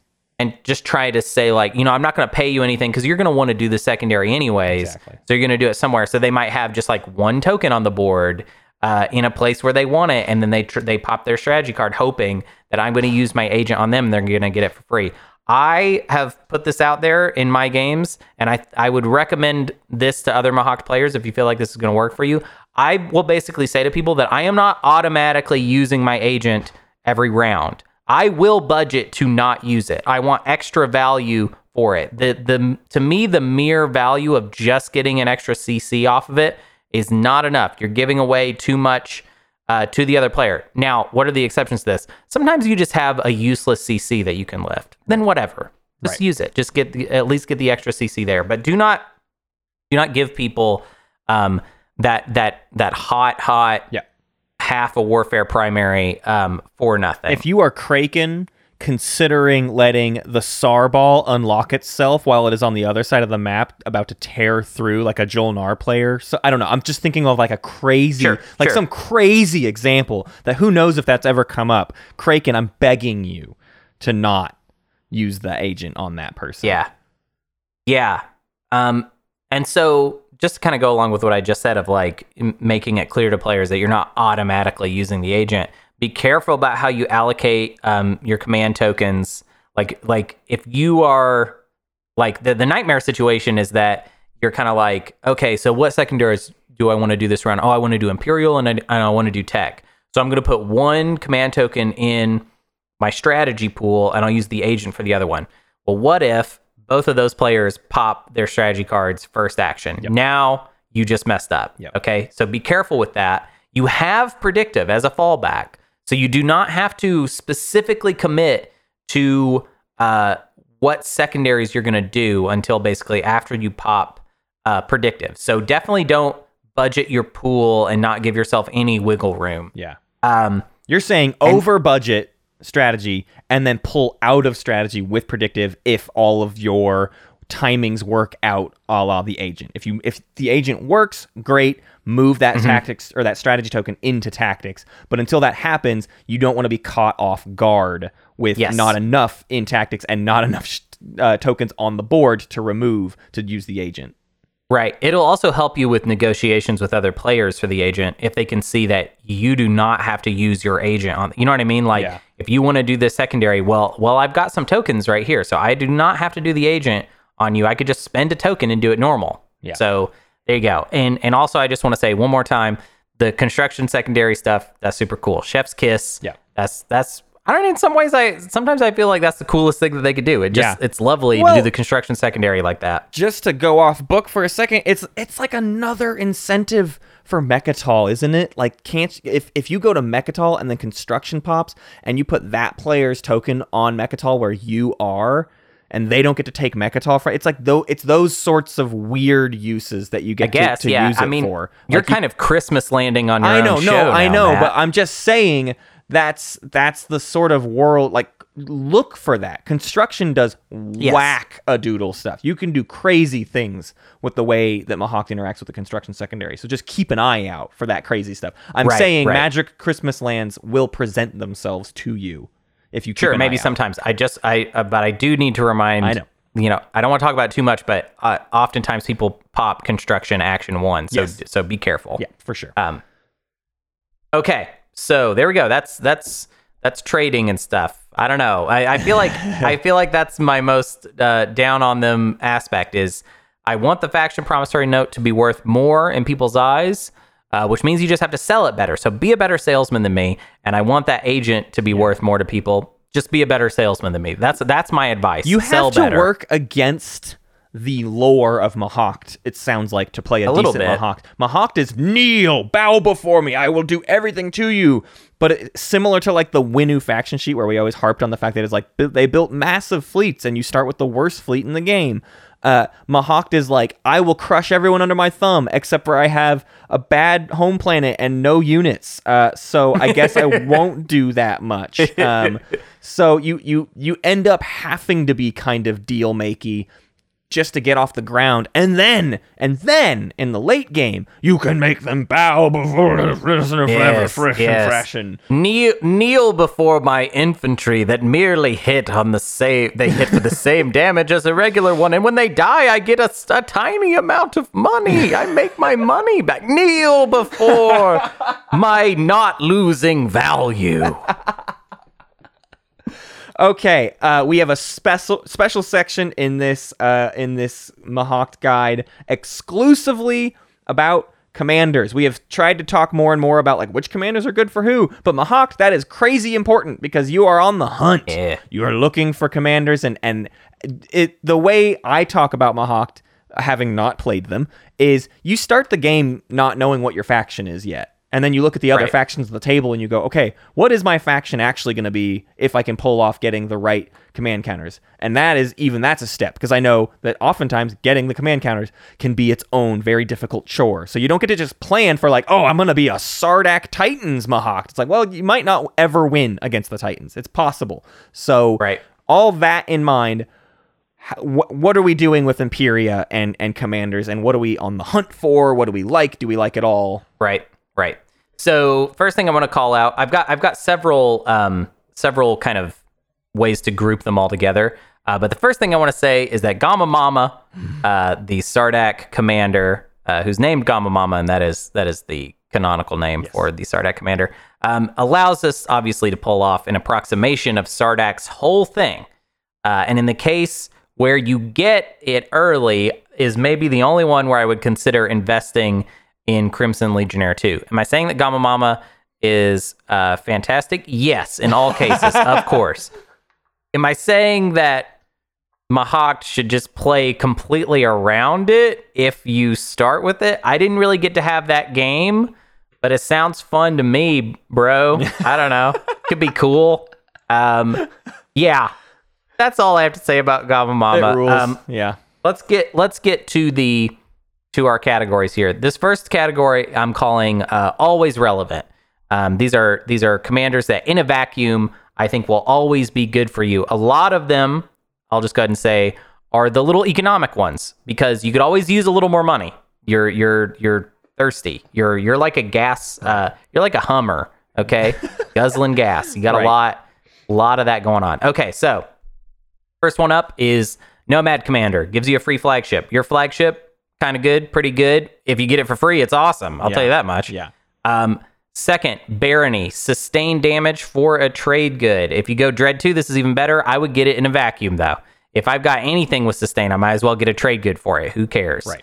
Um, and remember, with all these commanders, you're also getting a command token. So this isn't so much about like saying whether you should or sh- you should get everyone's commander. Yeah. You should you should win a combat against every single player. This is more just breaking it down into maybe a priority of which ones you go after first. Right. Um, so Titans commander, you get a trade good when you produce. Obviously, the earlier you get that, the better. Uh, easier said than done because it's Titans. Yeah. Um, Muat, you get a trade good for doing the secondary. This is a little bit of bad synergy, though. This does not work with the agent because of how it is worded. You have to spend a token in from your strategy pool in order to get the trade good. So when you do the agent, uh, I believe that that does Right. that does not apply to when you spend someone else's from reinforcements. Right. Um, Milty, correct us. Yeah, yell at me if that's wrong, but I, I am Yeah, like it- nearly positive that that's correct. Pretty sure that's bad synergy. Might not look out for errata next week. Um, okay, we've got Yssaril. Look at uh, another player's secrets, action cards, whatever. It's almost always going to be secrets, so I'll just call it. Look at other people's secrets. Of course, that's always going to be good. You may as well get that. Yeah. Um, Winnu plus two to combat rolls on Mecatol Rex and the home system. This one is probably objectively the best one you could get. A lot of times Winnu won't give out their alliance, right? Because that's too good, and also it hurts Winnu. Yeah. But since this isn't a deal they have to agree to, if you can pick up Winnu's commander, that's really good. That's great. Yep. Um, Nekro, gain an action card when you tech. Of course, obviously, good. Get it early. Earlier, the better. Um, NRA, explore planets you take from other players. Fine. Not that exciting, but also not bad. Um, Argent, roll extra ability dice. Um, good. Yeah. Good Uh, for bombardment. Good for PDS. Good for anti-fighter. the main barrage. argument you made to me, Hunter, earlier is that upgrades seem to be the biggest thing. So in almost any path we went, we probably went Destroyer 2 or we probably went Dread 2 in most cases. And so both Yeah. of those are in, increased by this. And even if you found a way to do the PDS Mahact that we didn't, Argent Argent Commander just rules, uh, and and the fact that they don't have to give it to you is that's that is the underlying note to all of this is you didn't have to ask for it, right? you got it. You just picked it up. Yeah. You just did a little work and got it done. Um, and then last for always relevant is Jolnar, uh, which is reroll ability dice. Obviously, combo's really good with Argent, right? Get both of those, and oh, you're gonna be fearsome. And I would say if there is a PDS Mahact, it is probably built around Those two. the combination of both both of them. Um, which maybe we'll do an episode sometime in the future where we just break down how PDS Mahact might or might not work. Right. Um, okay. Second category only has one uh, thing in it, which is hardly a category, but um, I would say if you're going Dreadnought 2, the L1 No Planetary Shield uh, Commander, real good. Yeah. Want to get that. Not Uh, worth I it probably- if you're not going dreads though. Don't go Yeah. don't go fishing for the L1Z1X. I mean unless you just want the fleet pool, that's fine. But Yeah. the, my fear here is if you do it without it getting its use, you have an angry L1 because you fought them and killed some of their stuff and they're going to punch harder than you at certain s- Mm-hmm. Phases of the Yes. game. So that's the one where like maybe don't go for it unless you see the benefit in front of you. Right. Yeah, I, I totally agree. And and if you're not going Dread 2 and you pick this up, well, I was kind of thinking War Suns would be a good place for you to go, and this doesn't help. I mean, War Doesn't Sons already anything. goes past Yep. Planetary Shield, so it doesn't do anything. Um, so next one, I've got two for you. This is uh, for if you go to the fighter path, which is not necessarily my favorite path, but it's one that it seems like a lot of people uh, tend to like. But obviously, Naalu is relevant. Um, you basically get one extra fighter for free, and it doesn't count to production capacity. The Cabal commander is also pretty good for this. Produce two fighters or infantry um, in excess of your production capacity, so it's also good for you know our crummy home system getting past that. Yeah. I would say in in the Cabal case, because of the infantry as well, that one might just be good across the board Yeah. for you. Like because of our home system being meh, right. um, that's probably always pretty good. I put it in the fighter path because that's a special consideration. Good luck whatever, winning a fight against the Cabal. yeah, I'll say uh-huh. that much. Yeah, that's that's totally fair. And also, like people are going to be like, "Why are you fighting the cabal? Yeah. Like, stop feeding them. They're killing stuff and getting more stuff." right. Um, okay, so these last uh, this last group, these are the nothing burgers. These are the ones that I can't really think of why you would need these. So there's there's no rush. You're gonna get them, but there's not really. Is I don't really see how important it is. Um, Ghost uh, Commander, which is get a fighter when you move through a wormhole. Obviously, maybe you will be relevant if you have a lot of wormholes in your slice or something. I don't know, man. Um, Arborec, uh, you produce when somebody else activates one of your units with production. Only applies to space docks. Um, some people really like this. I don't really care either way. It's okay. It's not great. Mentak. Uh, when you win a combat, you get promissory note uh, from that player. Uh, I feel like the idea with this for Mentak is to attack the same player over and over. We don't really care about attacking the same player over and over. We want to win a we, we want to win one combat against a player and then kind of move on to the other player. So this kind of works against our whole logic here. Um, Empyrean, get your command token back when ships move into the system where you're at. I'm paraphrasing all of these by Yeah, the way, yeah, so yeah, don't get too mad at me. Um, so um, uh, I don't even know. I, I don't know what to say about the that. You- Empyrean you is the do it funny one because it's so- it's it's fine, it's good, but it is worth Yes. mentioning that it is technically less important for you than any other faction. You can Right. remove command tokens, so you're not like if we're talking about a situation where you're like paying people to like leave you a destroyer to go kill, don't pay Empyrean for this ability. You Yeah. you don't need it, so you should you are only getting it because you know you can find a fight to I mean Empyrean's leaving destroyers around all over the place anyways. it's- so go pick it off, sure, go get it, but absolutely don't make it a part of some sort of transaction. Yeah, yeah. I, I don't think I, I don't think it's important, and it, it's very gettable. You'll just get it automatically, so it's not it's not that big of a deal. Um, Saar, you produce your fighters at like any of your space docks. You're probably gonna have two or whatever. This is not very important. Yin, the Yin commander will be cool. So it's a green skip plus you get some free infantry when you produce. The green skip will be all right if you could get it really early, which you can't because Yin almost Yeah. Yin doesn't unlock this for a long time. So by the time they unlock it, it will be ir- irrelevant. And remember, it has to be unlocked for you to use Im- the Ability. Imperia thing. Yeah. Um, okay, extra. Uh, voting stuff, not important. Hacan as well. Spending trade goods on votes, not super important. We start with predictive. So, I mean, maybe if you end up getting both of those, you could become like a powerhouse or whatever. Uh, but I would not say naturally it's very important. In a vacuum, I probably don't care. Um, Sol, get one infantry uh, whenever a ground combat starts. I think it's defensively, right? Yeah, it, or it can- has to be on a planet you control, so you cannot use it Yeah. aggressively. Yeah, that's actually okay. I kind of put it in nothing burgers just because, like, whatever. Um, I could see situations where maybe you need uh, that little bit of oomph, but I would, I, I would, I wouldn't say it feels like a priority compared to anything economic. Yep, yep, Okay. There we go. Just talked about like every commander. We've been doing that a lot recently, where it's like we're gonna we're gonna just do the highlights, and it's like, oh, no, we need to talk about every. Well, we- we gotta we- talk about them all. I want I want newer players to be able to get the points that we're making. I don't want to use a lot of shorthand. I want I want people to understand everything that, that we mean. Okay, uh, so we are a faction that sounds like we are on the move, especially in the final round. Uh, in the early game, do, is there room for exploration in our wheelhouse? Are we an explore-y faction? Yeah. Okay. So um, I believe I hope we're right here. Scanlink doesn't work when we use the commander. Right. So if we if we're gonna try and uh, use Scanlink to sort of like extra explore in the late game, Yeah. uh, it sort of works, but it also sort of it's sort of a, a little expensive. So it's you would activate yourself scan link, you would use the commander, and you don't get a scan link, and then you could scan link again. Yes. Um, so that's very expensive. What I just described. That's four command Uh, tokens. and that might be an, a new piece of information for some people. The the Yes. wording of Il Na Viroset is during your tactical activations, you can activate the systems. If you do, return it and end your turn. And that very specifically does not include the timing of after activation, which is when Scanlink is. Uh, and and we have a ruling from Dane that that clarifies that you cannot scan link after Il Na Viroset. Uh, I want to take this time. We're going to talk about this more later, but I want to because that's so weird, and might people might be like, no, no, no, no, that's that that's against the conventional wisdom. I agree.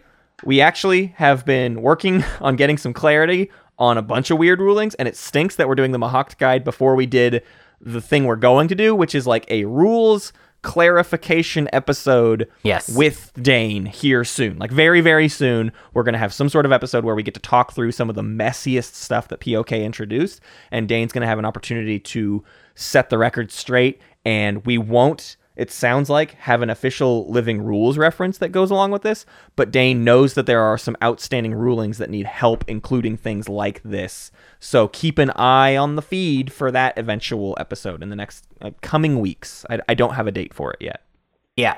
So that is to say, essentially, my point is that uh, Scanlink will help us um, explore a little extra if we're trying to dig up a extra attachment or something like that. Uh, but it's not like a. It's more like something.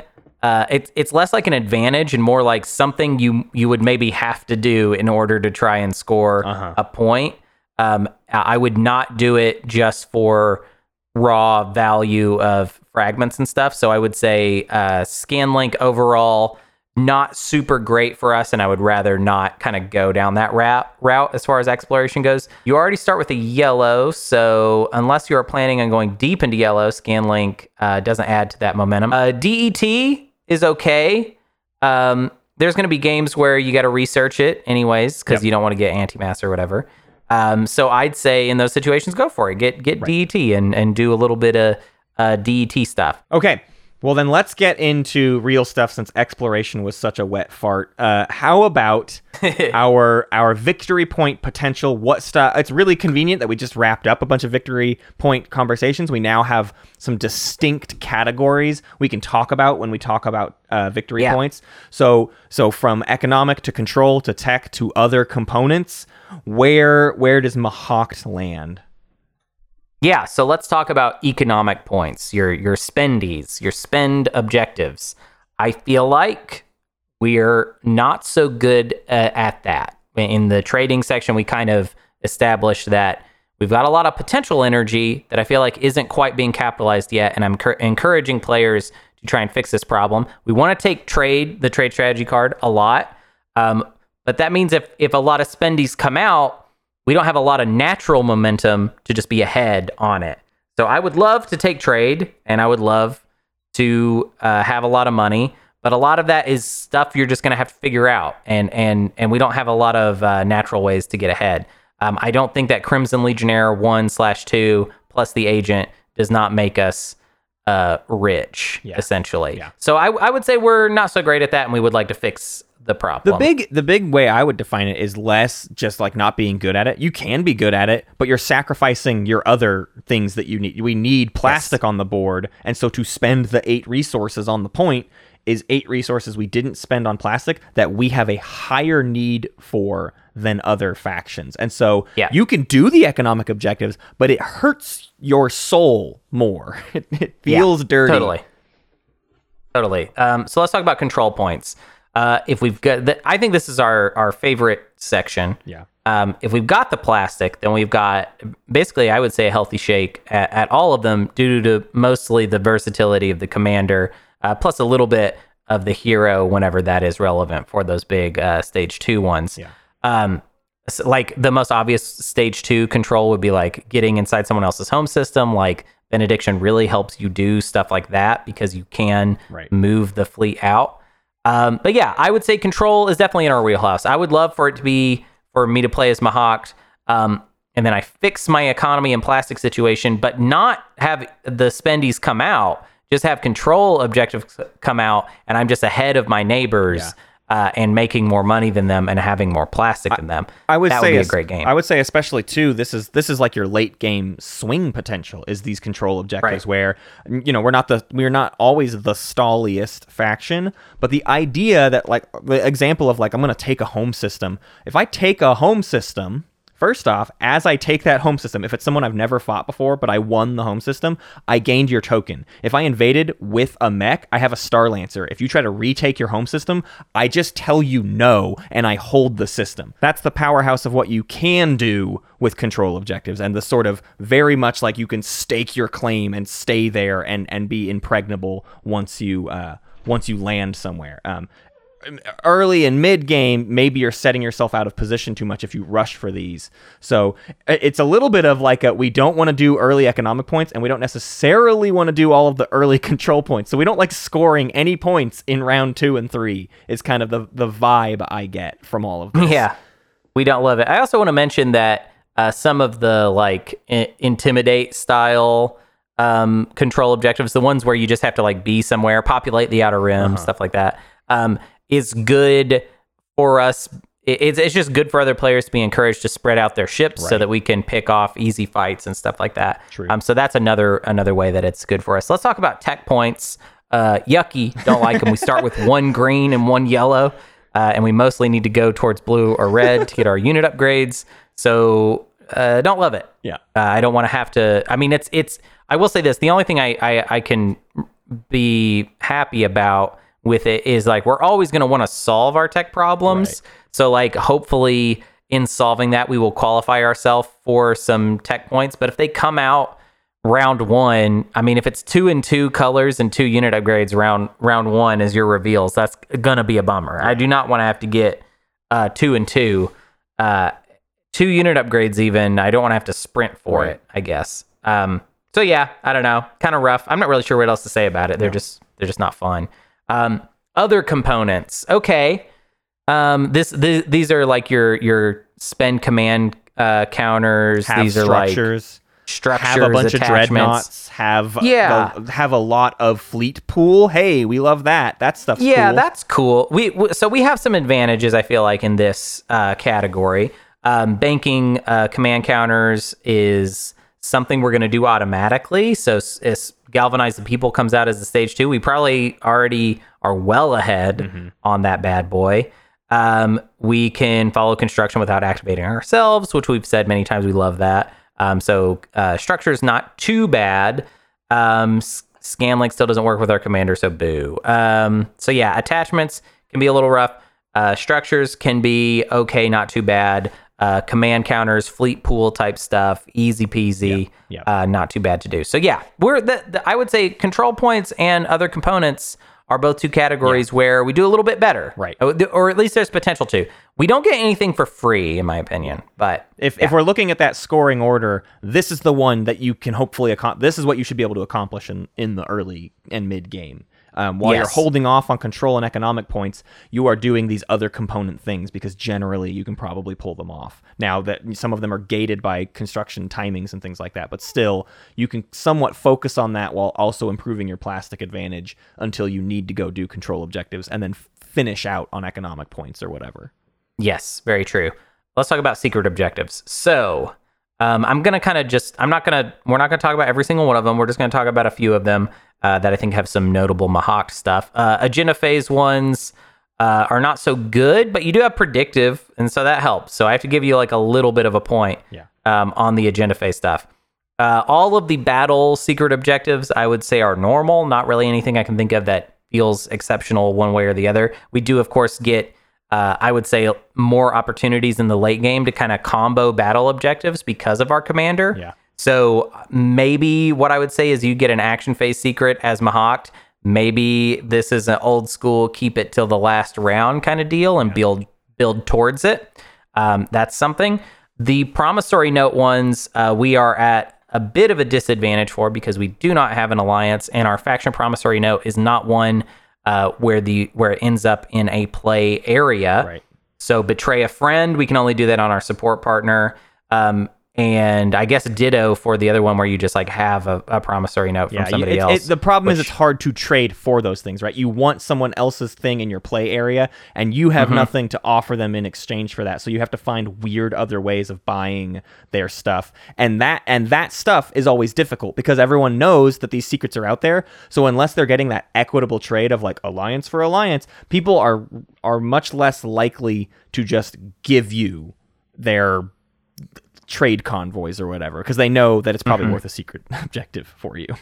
Yeah, that's true. Um, so in metas where there's not a lot of support swapping, you could be in real trouble when it comes to any promissory note um, secret objectives you get into. But if you're in, I mean, this this support will will do somewhat. I mean, I, I I never like being forced to do betray a friend than the nasty way. I'd always I would always rather do it a way that doesn't cost me a point. Right. But whatever. Um, mech on four different planets is kind of good for us. We like the idea of spreading Starlancer around and having a lot of different potential systems where we could use that ability. Um, and my last note is own two faction tech is poison. Throw it in the trash can. Burn it down. Uh, we do not want to receive it. Do not want to see it. It's so okay? funny because it's only it's two tech. We have to do nothing else. Like it, it is the most basic tech path. We start with a green, we get a green, which is one of them. We get another, we get the other. It's so easy to get Uh-huh. it. But there's such bad abilities that and out of the way of doing anything actually good for us that it's just such a pain in our in our backside. It's a shame too, because that's normally an easy one for most not all factions, but for plenty of factions, getting to if I draw that one, I'm like, oh, cool. I was probably wanting to get those anyways, but not. I it's this is a is this the only faction I feel that way about? I'm not sure. This might be the only faction in the game where I look at both their faction tech and I'm like, nah, go go bye. Uh, they are dismissed. We are, and we will 100% get errata of like, no man, you're you're sleeping on the Mahact faction. I don't tech." mind. I'm I'm I'm ready for it. G- g- give me it. That's that's why I'm making my case here. Yeah. Uh, so those predict uh not predictive uh what is it called the Genetic recombination. Yeah so so those stands can come out and say hey uh, I I love it and here's why. Give me that. I'm down. Right. Uh, Um, let's get in the weeds now. Uh, we've A little bit, we yeah. talked about victory points, but we we addressed earlier that Mahact has some messy interactions because they are the most game breaking faction in the game. In in base game, Dane used to complain about how much Nekro was a, a thorn in his side vis a vis rules and having to come up with new wordings or or FAQs on interactions. And Mahact is the new Nekro, uh, and maybe Yes. worse. So Yep. Hunter, give me give me some of those uh, clarifications. So this is our final section for uh, the guide. Um, and for this section, I want to sort of build uh, just like let's think about Mahact in terms of a situation where we are set up to win, or you know either claim the victory or we've kind of already got it in our pocket. Um, and how do we talk about the commander, the hero, and the mech in that type of situation? Um, and also, what are the weird Yeah. exception things that we need to talk about? So first, we'll talk about the mech because it's the easiest to spell out.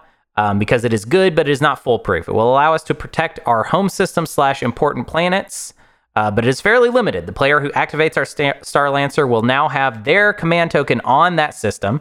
They will gain their command token that uh, in our fleet pool. They'll gain that back, and they can put it wherever they want. Um, so it doesn't really hurt their economy. For this reason, it is only a super relevant ability in key moments like the last round, and importantly, can even be sidestepped by things like the warfare primary, unexpected action, Yeah. uh, et cetera, et cetera. Um, which actually I don't know what those et ceteras are off the it- top of my head, but Well, just and like I mean, sometimes Empyrean stuff, right? The idea that we're stopping an action is a big deal. Uh, there's just so many ways to deal with that these days. That what what in base game would have been a powerhouse of an ability feels Right. like it gets knocked down a peg a little bit. And and like you said, you didn't hurt their economy any. Um, if if you're not holding a planet that is critical to their success, they'll get their command token back and they'll go find a new place to go pull off the third tech skip that they need or whatever. Right. Um, but that yeah, that's it for Starlancer. I like Starlancer a lot. Um, I feel like it is not the the the magic fix that I want it to be. And it's like it's like null field, but it just doesn't hurt enough. It, it should hurt a little more. So let's talk about the commander. It allows us to go uh, perform a full on nomad style parade, but it costs a lot of command tokens, so we have to be ready for it. You need to have a big old stack of command tokens on your sheet in that final round. But if you do this, uh, it's great for wind slaying and it's great for picking up difficult objectives in the last round. Speaking of wind slaying, here we are. Let's talk for a while about benediction. What can it do and what can't it do? Well, it helps you move a giant fleet out of your way if you need it to move uh, on your last round while you're doing your parade, the Mahact parade with the commander. Uh, double points if you move that fleet into a system that that player has already activated. So you move an unactivated uh, fleet into a system that has been activated by them, effectively locking it down. That's a really good, cool use of benediction. Um, it can also move uh, important fleets out of Mecatol Rex or another player's home system, which is when you get into uh, windslaying. Let's clarify some stuff about benediction, though. So only ships move, no ground forces move unless they are in space. Yeah. So if someone's left left some things in space, then that will move along. Otherwise, no. Um, and everything is not set in stone yet with what I'm about to say, but benediction uh, right now cannot be used in regards to nebulas. You cannot move them. Uh, you can move out of a nebula. You can move out. You cannot move into a nebula because rules is written nebulas cannot be moved into unless it is the tactical action move. It's The active. It has to be the active system. active system is the is Yes. basically the idea. And we're not activating a system with benediction. So Nebula doesn't get to be moved into. This could change. This is a thing that's causing a lot of problems and is weird. Uh, the other thing to think about too is benediction technically doesn't have an active system, but that's one of those things where Dane has explained to us where it's like either either a ruling goes one way or the game breaks completely. Yeah. You have Yeah. to treat the system that is it, having benediction happen somewhat as the active system or else combat doesn't get to occur. It it Right. it's the weirdest stuff. I really don't want to get lost in the weeds but just you for now for right now in this the early parts of 2021 you cannot benediction into a nebula. Also the thing we said earlier about like ground forces you can't pick up ground forces with benediction. That's super weird and kind of goes against a lot of how movement works. It's because it's other people's stuff. If it's you the mahact moving your stuff you actually can pick up your ground forces. It it it goes against all logic. It defies the words that sit on the page themselves. You can't lift other people's ground forces from their planets but you can lift your ground forces from your planets. Also the Oh, last boy. little thing is if you move someone else into you you are the defender in that combat technically and they are the attacker in that combat Weird. for the way that different abilities and timings that's another thing that's going to get just like even more big clarifications and and and all that's to say those clarifications haven't been made yet so like i don't know man your group can do whatever you want to do but what i what i have been told is coming are those clarifications or changes or whatever Yeah. And you know what? I, I feel like we haven't spelled this out well enough with benediction. Uh, command counters do not matter Yes. with benediction. It doesn't. You're moving stuff Right. regardless of any command counter stuff. You can move. You can move yourself out of a system where you have a command counter down, which is like a cool. I think a cool way to use it is take your use benediction to to get your main big fleet out of a system that's locked down into a system that isn't, so that on your next uh, action you can move them again. Um, it's a clever way to just like save some uh, command counters instead of uh, using the commander over and over. yeah Okay, last thing. Um, in regards to benediction, Yeah. I have a little bit of a bone to pick with essentially everyone. Everybody get in here, okay? if you're if you're out there, get in here. Everybody get in my house right now because I have a bone to pick with you when it comes to the Mahact hero. Because the meta, and this obviously is this is just a me and Matt thing in our lives thing. Your meta might be different, whatever. I don't care. Um, the meta right now is basically that this is a great Winslay ability, but if you are Mahact, um, and you you do not like let's say you're Mahact and you don't have a chance at winning yourself, it kind of creates a weird situation. Do I save the hero for myself on the off chance that we are going to make it to another round? Like let's say we've got our probably winner. The table's saying, "Hey Mahact, use benediction so that we can winslay this person." But it's not going to do anything for you. It's just going to extend the game. Do I use it for the sake of the table and just allow the winning player's like neighbor or like somebody else to win instead? Am I win making? What do I do? I want to use this for myself. Do I want to use it for the table? And I'm going to throw a gauntlet right now. The Mahact hero does not belong to the table. Yeah. It belongs to the Mah- Mahact player. All right. Um, whoever's playing Mahact, they get it. They can do whatever they want with it. Ob- Obviously, this is just true, anyways. I'm not just saying things that are obviously true. But if I guess the point here is, if you expect the Mahact player to use the hero for the sake of the table, outside of being compensated or Right. or for any that for any gain of their own, they're just supposed to use it for the table. I think that's a little pointless.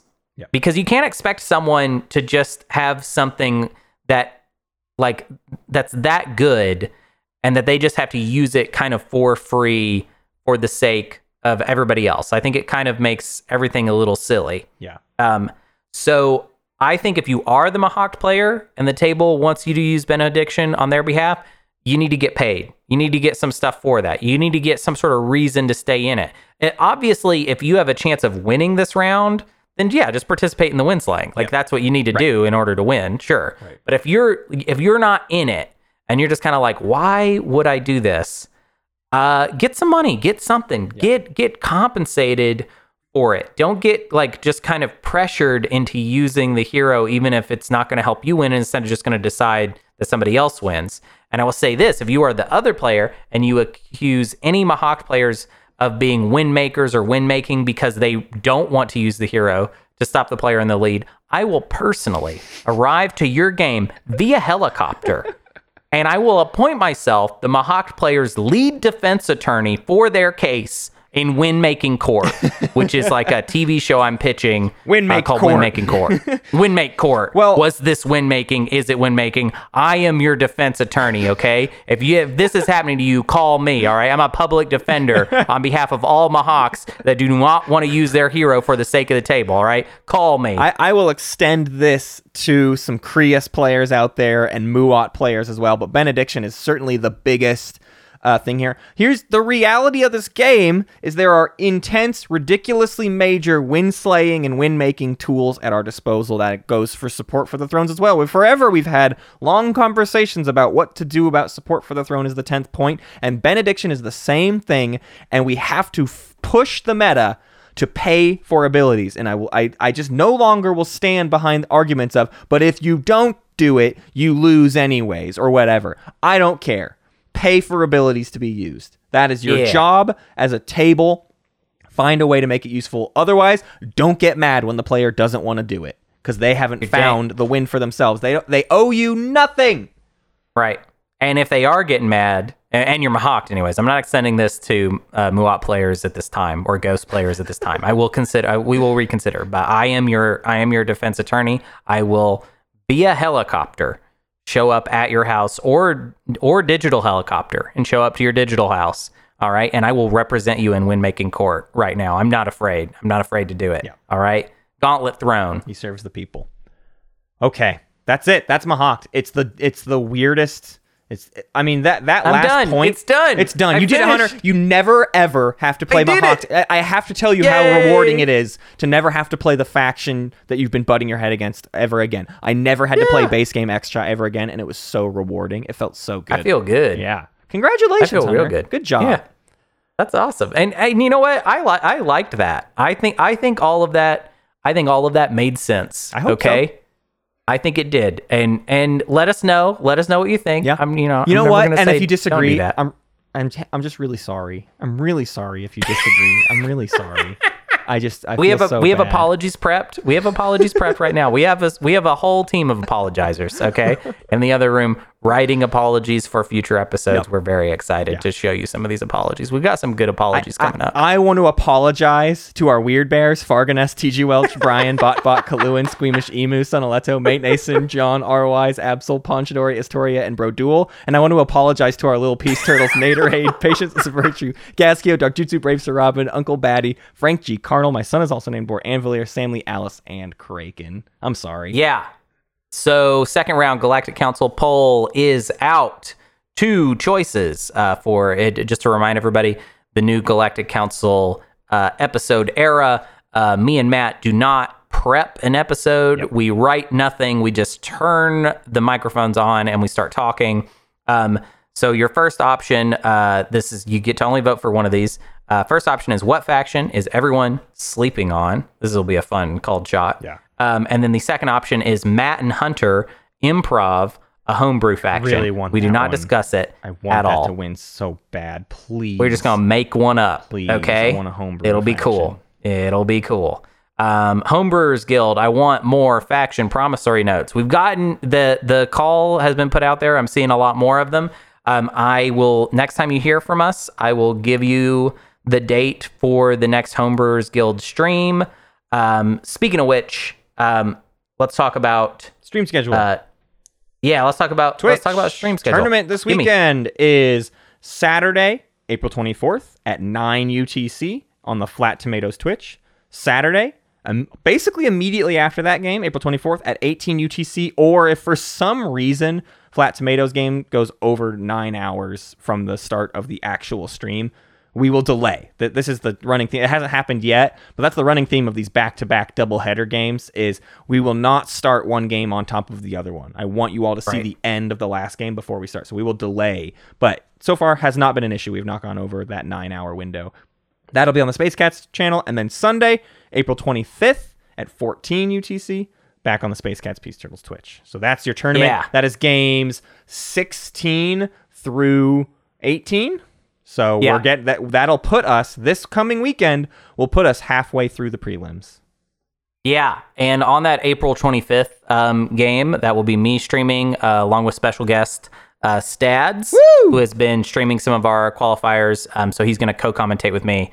Uh, super excited about that. So one extra thing uh, that that we're going to do that's pretty fun. Um, if uh, if you missed it, uh, last uh, Friday the 16th, um, I did a stream of Disco Elysium Final Cut with uh, one of the writers. It was really fun. Uh, we played just a newer section of the game that um, this this person uh, Justin K uh, actually wrote um, some of the quest line that we were playing, and it was super cool. It was very fun. It's a great game if, if you haven't checked it out. Um, and it inspired me to just decide that every Friday for a while, um, at around 6 p.m. Uh, Central, um, I am going to stream uh, a playthrough from start to finish of me playing Disco Elysium. I've been wanting to play this game and actually finish it. Um, there's a lot of new updated stuff that came out. It is a it's a beautiful game. I will say this though. So this is a we do not swear on the show. Um, and we know that you know some like like like kids listen to this and like people listen to it with their families. Um, Disco Elysium is an adult game for adult people, and it's got adult uh, themes and stuff. Um, so it is it's it can be pretty intense. Um, I would say that there's definitely uh, some content in there that I would uh, that I would definitely be an adult for is Yeah. what how I would put it. Um, but yeah, so I'm gonna start doing that on on Fridays. Uh, so this first, uh, you can watch me make my character and actually start uh, my playthrough on Friday, April 23rd uh, at 6 p.m. Central, 2300 UTC. Super excited. There's also going to be some more tournament games hitting the YouTube. Hunter is slowly catching up from the the cascade that happened last week after one of mine messed up, but we're we're getting there. It's just a barrage of YouTube videos. You can't stop us. I also would like it if you uh, went to Apple Podcasts or iTunes or wherever you listen to podcasts and give us a five star rating because I'm sorry. Uh, I'm sorry, and please give me five stars. I'm sorry. And you can go to spacecatspeaceturtles.com for information on how to join our Patreon and help contribute to the show. Hunter and I are both full time with the show now, and we want to keep Yeah. pushing that as far as we can uh, because uh, it will allow us to do more things, especially now that COVID is starting to uh, lift restrictions. Uh, as 2022 starts to happen, there's going to be things we want to do, uh, and we can only accomplish those things through the Patreon. Uh, you can also find us on Twitter at SpaceCatsPod. Uh, you can find our Discord on our website uh, and engage in all of the pre-errata for episodes, all of the post episode discussion, all of the tournament going on. There's all sorts of stuff happening on the Discord. And finally on our website you can find our merch. We've got shirts and cups and basically anything. I mean, we put we put some art on Threadless and you can put that art on frickin' anything. But put make us your living room rug. You can do that. I don't know why you would, but you sure can, buddy. I want to be your rug. Make me your rug, please. I want to be your rug. Baba Booey, I want to be your rug. Okay. That's put that on a shirt, okay?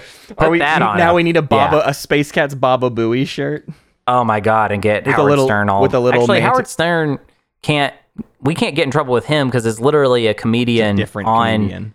It's a different Sure. person whose name is Baba Booey. I want guess, I, want a shirt that name. is um, a hodgepodge of all of the most ob- obfuscated memes in our community. So it's like it Yes. says Baba Booey and there's like that manta ray symbol for the Binks patch Yeah. thing and like Yeah. I just want this thing that that not only doesn't make sense but would be impossible or at the very least incredibly annoying to explain to anybody else. So if you were wearing Yeah. the shirt they'd be like what's your shirt and you'd be like uh how much time do you have? Um, because I need you to listen to probably sixty hours of this podcast to be able to get it all. Um, And even listeners of the show are having trouble keeping Yeah. up with the memes at this point Yeah. because, especially during tournament season, there's the show and there's the tournament and there's just all these things kind of going on at once and they all feed into uh, each other. It's a real multimedia uh, project. I always say we're we're a podcast about Twilight Imperium, but we're also kind of a lifestyle brand. You know what I mean?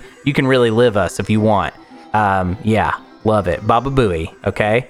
Keep it going. Keep it real, all right? Remember, if you're Mahawked, I'm your attorney, all right? I represent you. Thank you for listening to Space Cat's Peace Turtles, and thanks to Ben Prunty for the use of his music. You can find more at benpruntymusic.com and benprunty.bandcamp.com. Pax Magnifica, Bellum Gloriosum.